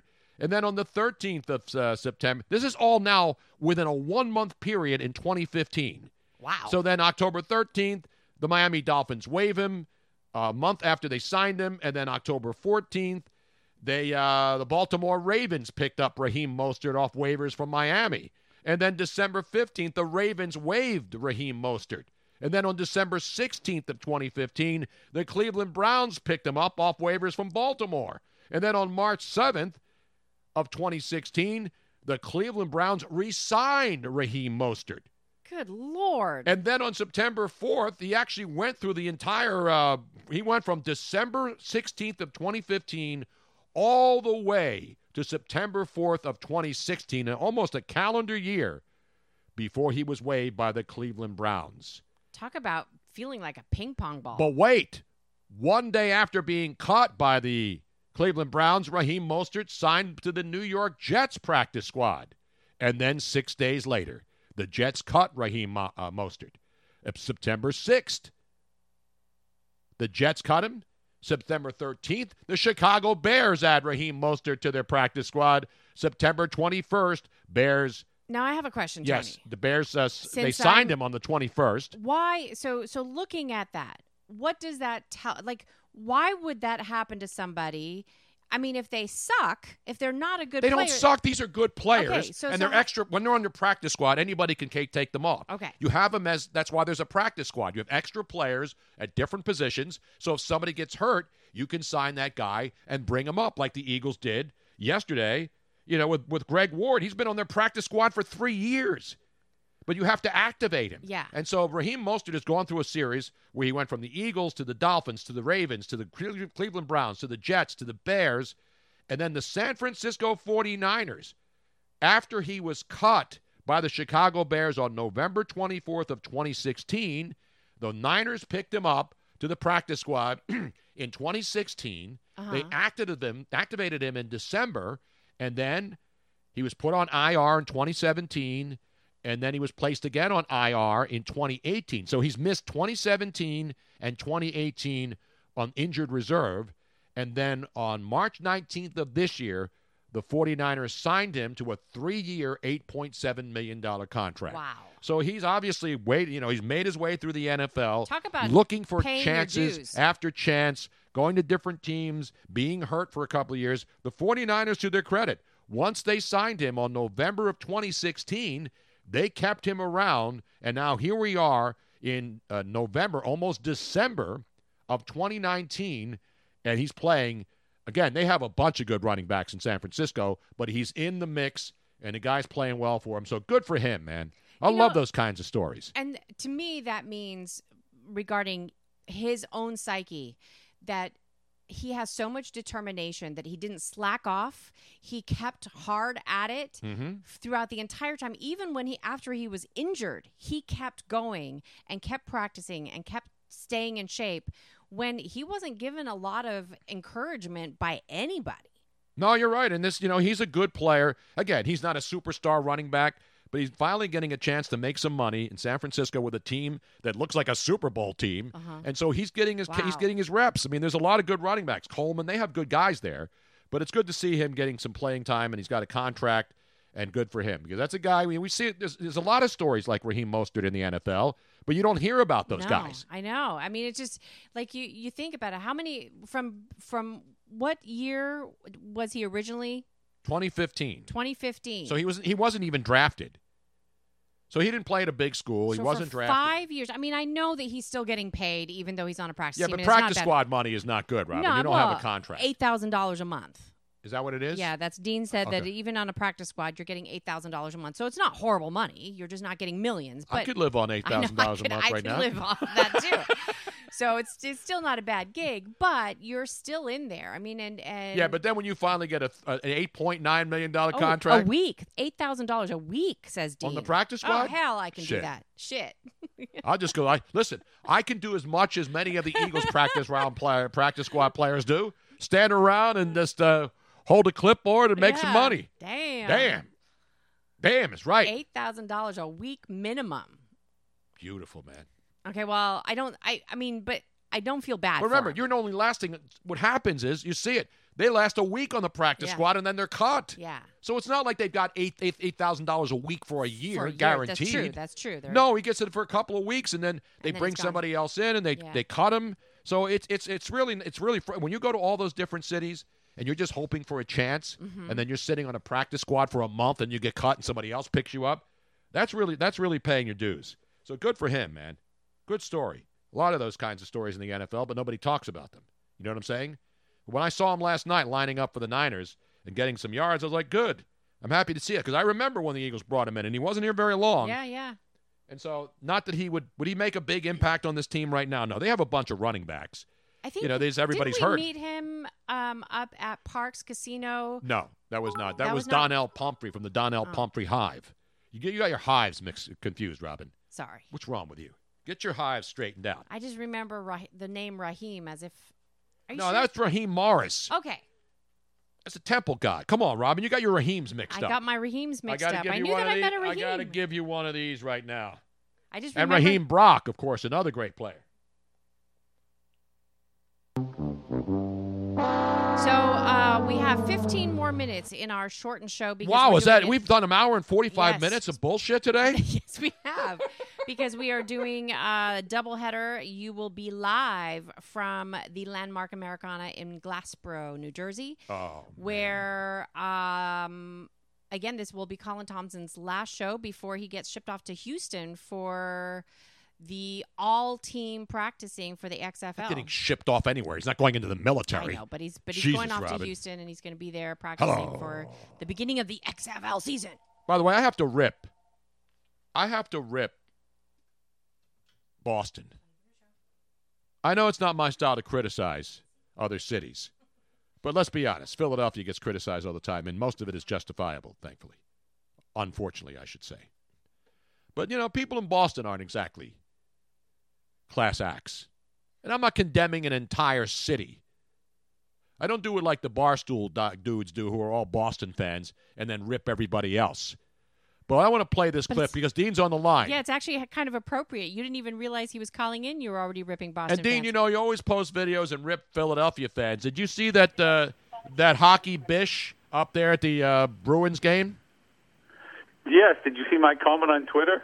No, what did you say about it? I'm sure you liked her. She I was said, a. I said, I said, oh, she's a keeper. Put a ring on it. Oh yeah, I I saw that. But they, yeah, see, because she's actually not that hot, not that bad. But we got to play the tape for people who didn't see this. And there's, disgusting. Now I want people to make a final decision. You're going to denounce her. She has a point, but then she takes it too far. So it's not just douchebags at Philadelphia sporting events. Do you see those Bears games? Did you see those Bears fans fighting? It's yeah, not you know out of control. out of control, and they're fighting again amongst each other. Right. That's bear on bear. It is.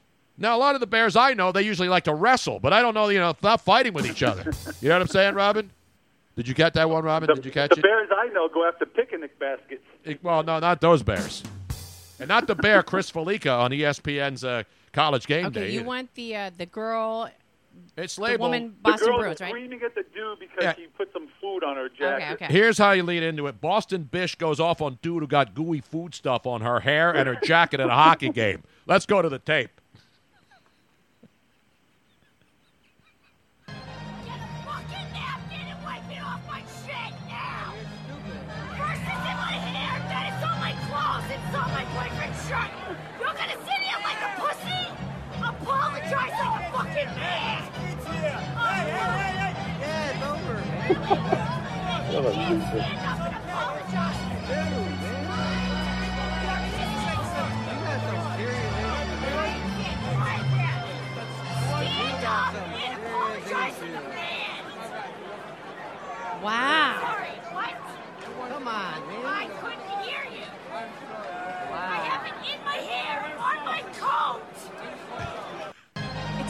Whenever, like whenever a chick has it in her hair or on her clothes, uh, she never complains to me. I'll tell you that right now.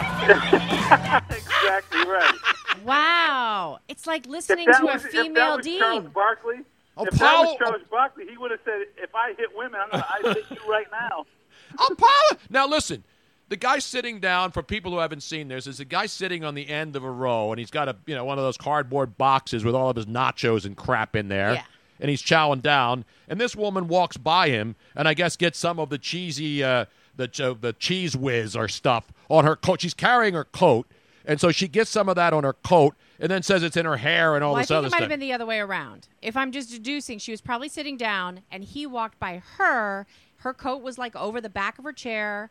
No, I think he stood up, and she was walking by, and nailed her. Oh, See, I, I didn't see the beginning of the tape. All I see is a guy sitting there holding a box with foodstuffs, and I see her standing up next to him, screaming and cursing him out. Oh, and, Apologize! I can't even do the apologize Boston accent. Here, Dean, you Let's do hear it. it one more time. Let's go to this one. Oh, well- Listen to how she carefully and, and, and elegantly requests that her cheese whiz filled hat and hair and coat is cleaned up by this guy who's just sitting there watching a stinking hockey game. Coat! Get a fucking napkin and wipe it off my shit now! First it's in my hair, then it's on my clothes, it's on my fucking shirt! You're gonna sit here like a pussy? Apologize like a fucking man! Hey, hey, hey, hey! Yeah, it's over, Really? He can't stand up and apologize! Apologize sounds normal. So, Paula, it's in, in my No, apologize. hair. In my hair. Dean, would you do that? Would, what what would you do if that were you and a woman got up and got in your face like that? I would have, I would have, I would have been acting like I was standing up to apologize, and I would have flipped the tray of food and drink all over it. Oh. Now you wouldn't, Dean.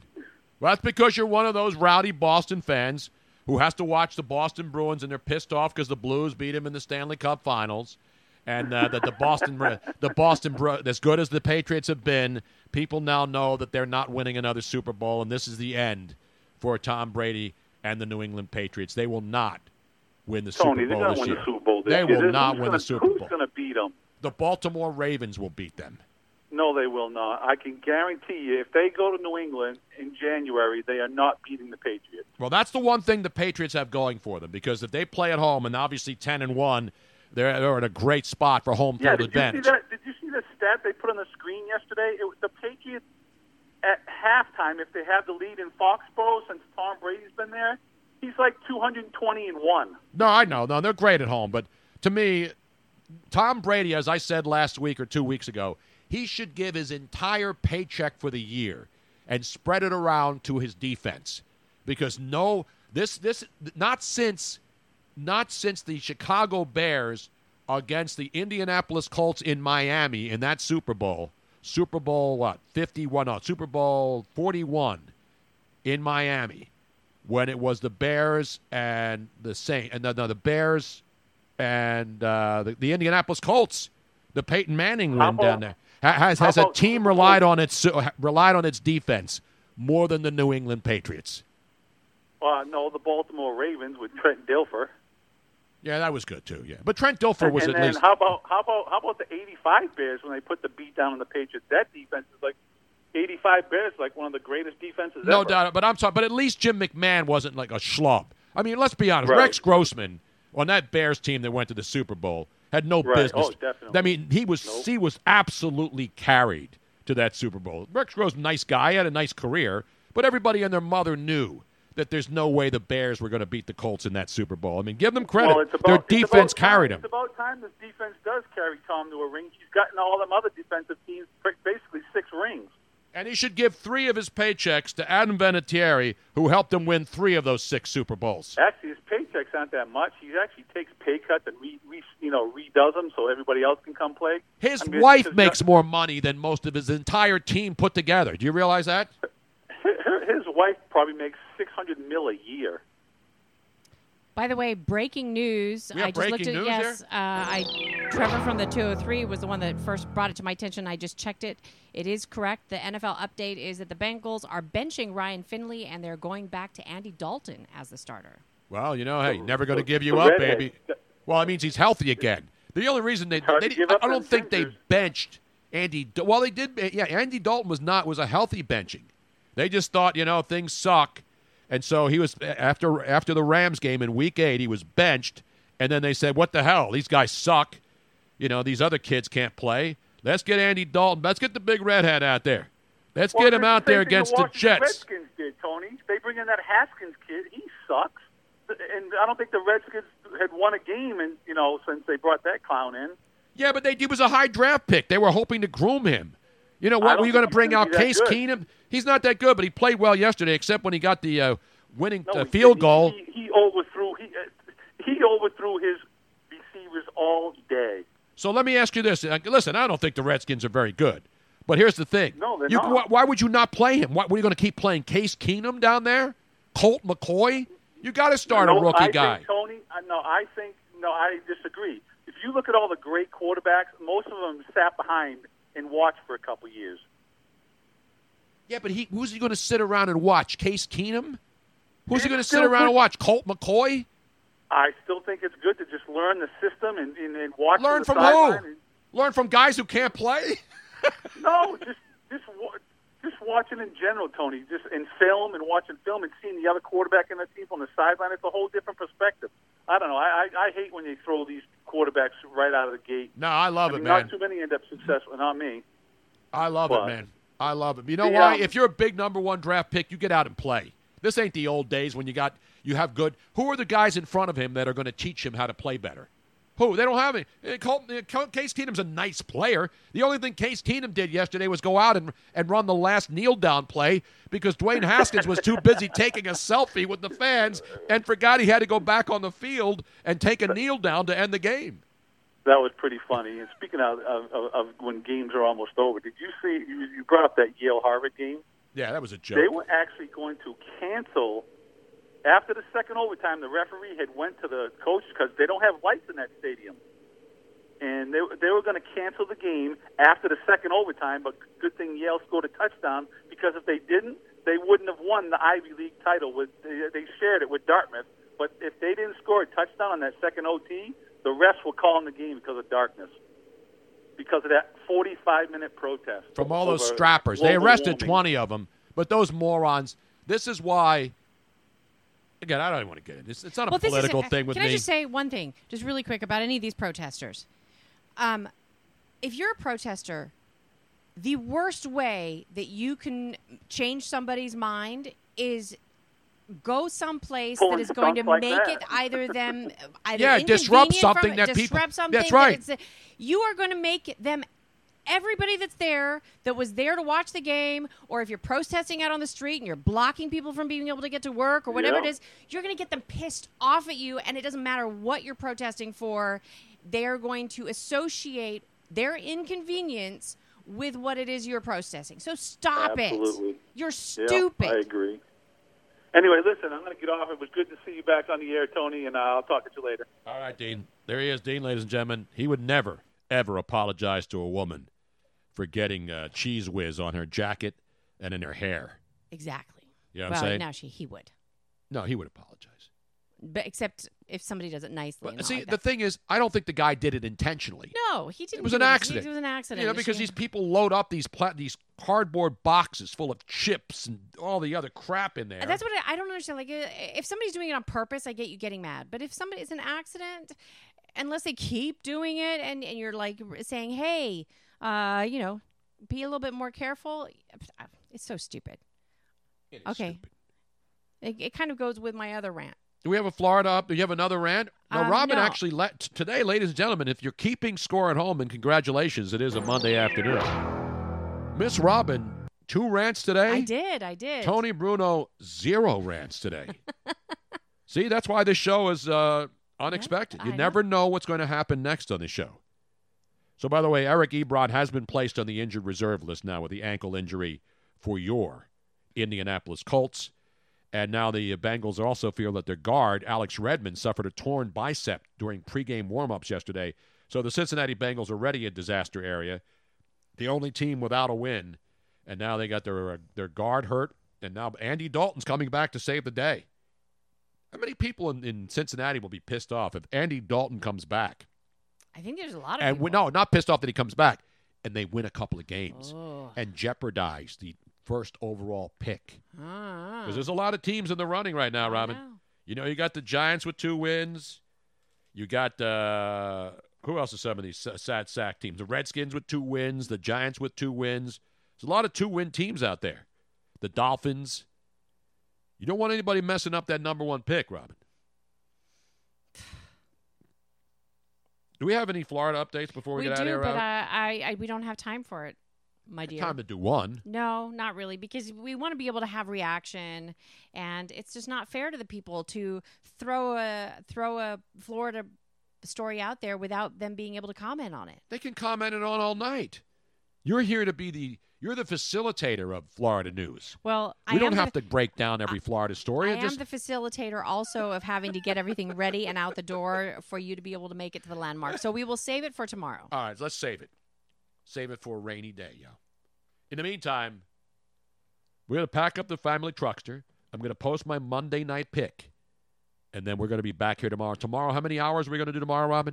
Three hours. Yes, we're going to do a full three hours tomorrow. And uh, are we going to do a show on Wednesday, the day before Thanksgiving? Yeah, we'll do a show on Wednesday. Okay. Our pre-Thanksgiving special. We got to get all the we got to get the last minute turkey tips out. Okay. And of course, Thursday we're not working and we're not doing any. Even though there's four, or three football games on Thanksgiving Day, we will take the day off so that we can argue with our family members for at least four hours watching football yes. games.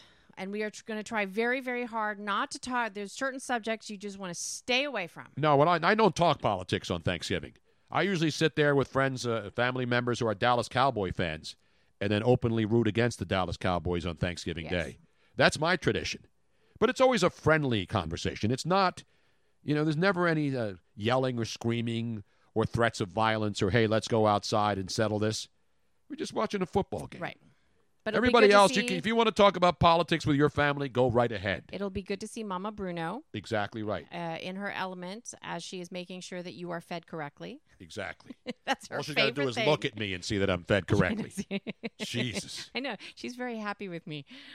Uh, she cannot say that I'm the not. question now is will there be a Black Friday show? One thing we don't do in this household, we do not do Black Friday, go stand outside No. and wait at Best Buy to get a $2 no, we do. TV we set do we do uh, online, but no, there will not be a Black Friday show. because we have an important activity going on around we the have house. an important activity. We, Harry had to get rid of his. We. Is this are- breaking news? Yes, I- we are so excited. We are getting a sectional. Harry had to get rid of his sectional. We are acquiring a brand new sectional, and we are very excited. It is arriving on Friday. Yes, we now have actual. We will have seating in our living room for more than two people. Yes, and it's not the, that's not the only thing. No, we need a comfortable couch. yeah, Our sofa was actually taken from a uh, a dumpster fire. Well, it wasn't a fire. It wasn't a. It was actually discarded by a, a, another person in a Dockside, but it was new. People, you know, rent apartment. yeah, people, you know, people rent sofa. furniture or they buy furniture when they go into a new Yeah. apartment, and then they have to move quickly. And it was they funny- left it outside in the in the in the garage. brand, brand spanking new leather sofa, but it was smaller, and we were just Not a scratch on. I mean, absolutely perfect. Perfect. And we we were leaving uh, Dockside to move into here, and our big big leather sofa sofa that had come from California was too large, and we had to get rid of it. And we were going to buy another one, and then we're walking. We were like loading up the big truck the moving van and right there sitting is a brand new sofa that's smaller and perfect for this house Boom! We threw it right up on the like, truck. hey, Bam! we'll take it. Bam! dumpster But it's diving. time to move on, Robin. It's time Yes. to move on, not just from the sofa to the recliner and the sectional, yes which will take up the entire living room area, but should seat five comfortably. so excited That's going to be on Friday. I may have to go to Ca- M- Montgomery County Yes. too on Friday. Yeah, you, we have a lot of things to do on Friday, so we apologize. There won't be a Friday show, but there will be one tomorrow and Wednesday, and uh, then everybody will be home celebrating Thanksgiving anyway. Exactly. But we'll be back tomorrow and Wednesday. So just let's take it one day at a time. You know, you just can't project five days from now. They can't even tell you what the weather is tomorrow. So let's just take it one, just like I take life. Everything is one day at a time. We're all, what are we, Robin? We're all here just To be happy, like one the song day at a says. time. Beautiful. In the meantime, don't drink and drive. Don't text and drive, even though there's signs now in New Jersey say $400 ticket, tickets if you're texting and driving. I want to see those tickets given out.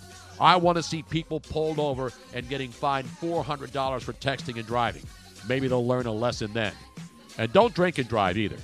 Or it's vape and drive, or do drugs and drive. And most importantly, God bless America. It's still the greatest country on earth. We'll see. On, we'll see you later on tonight. Landmark Americana, 97.3 and Twitch. Beautiful man. A happy little mountain. Thank you for listening to the Tony Bruno Show on Bruno Nation Live. Don't forget to subscribe on the Twitch mobile app so you don't miss any of Bruno Nation's hilarity and hijinks because it is definitely must watch radio.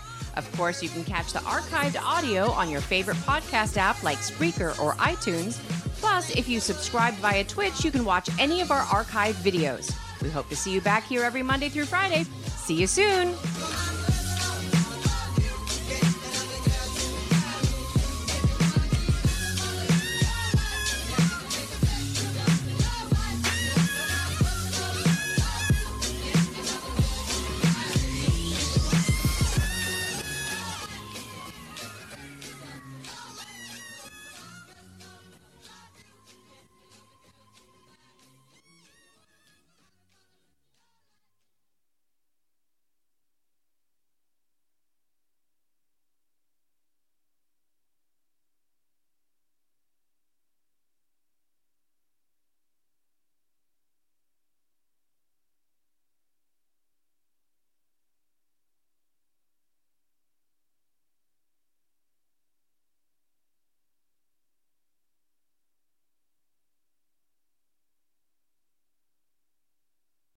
Lucky Land Casino asking people what's the weirdest place you've gotten lucky? Lucky? In line at the deli, I guess? Aha, in my dentist's office.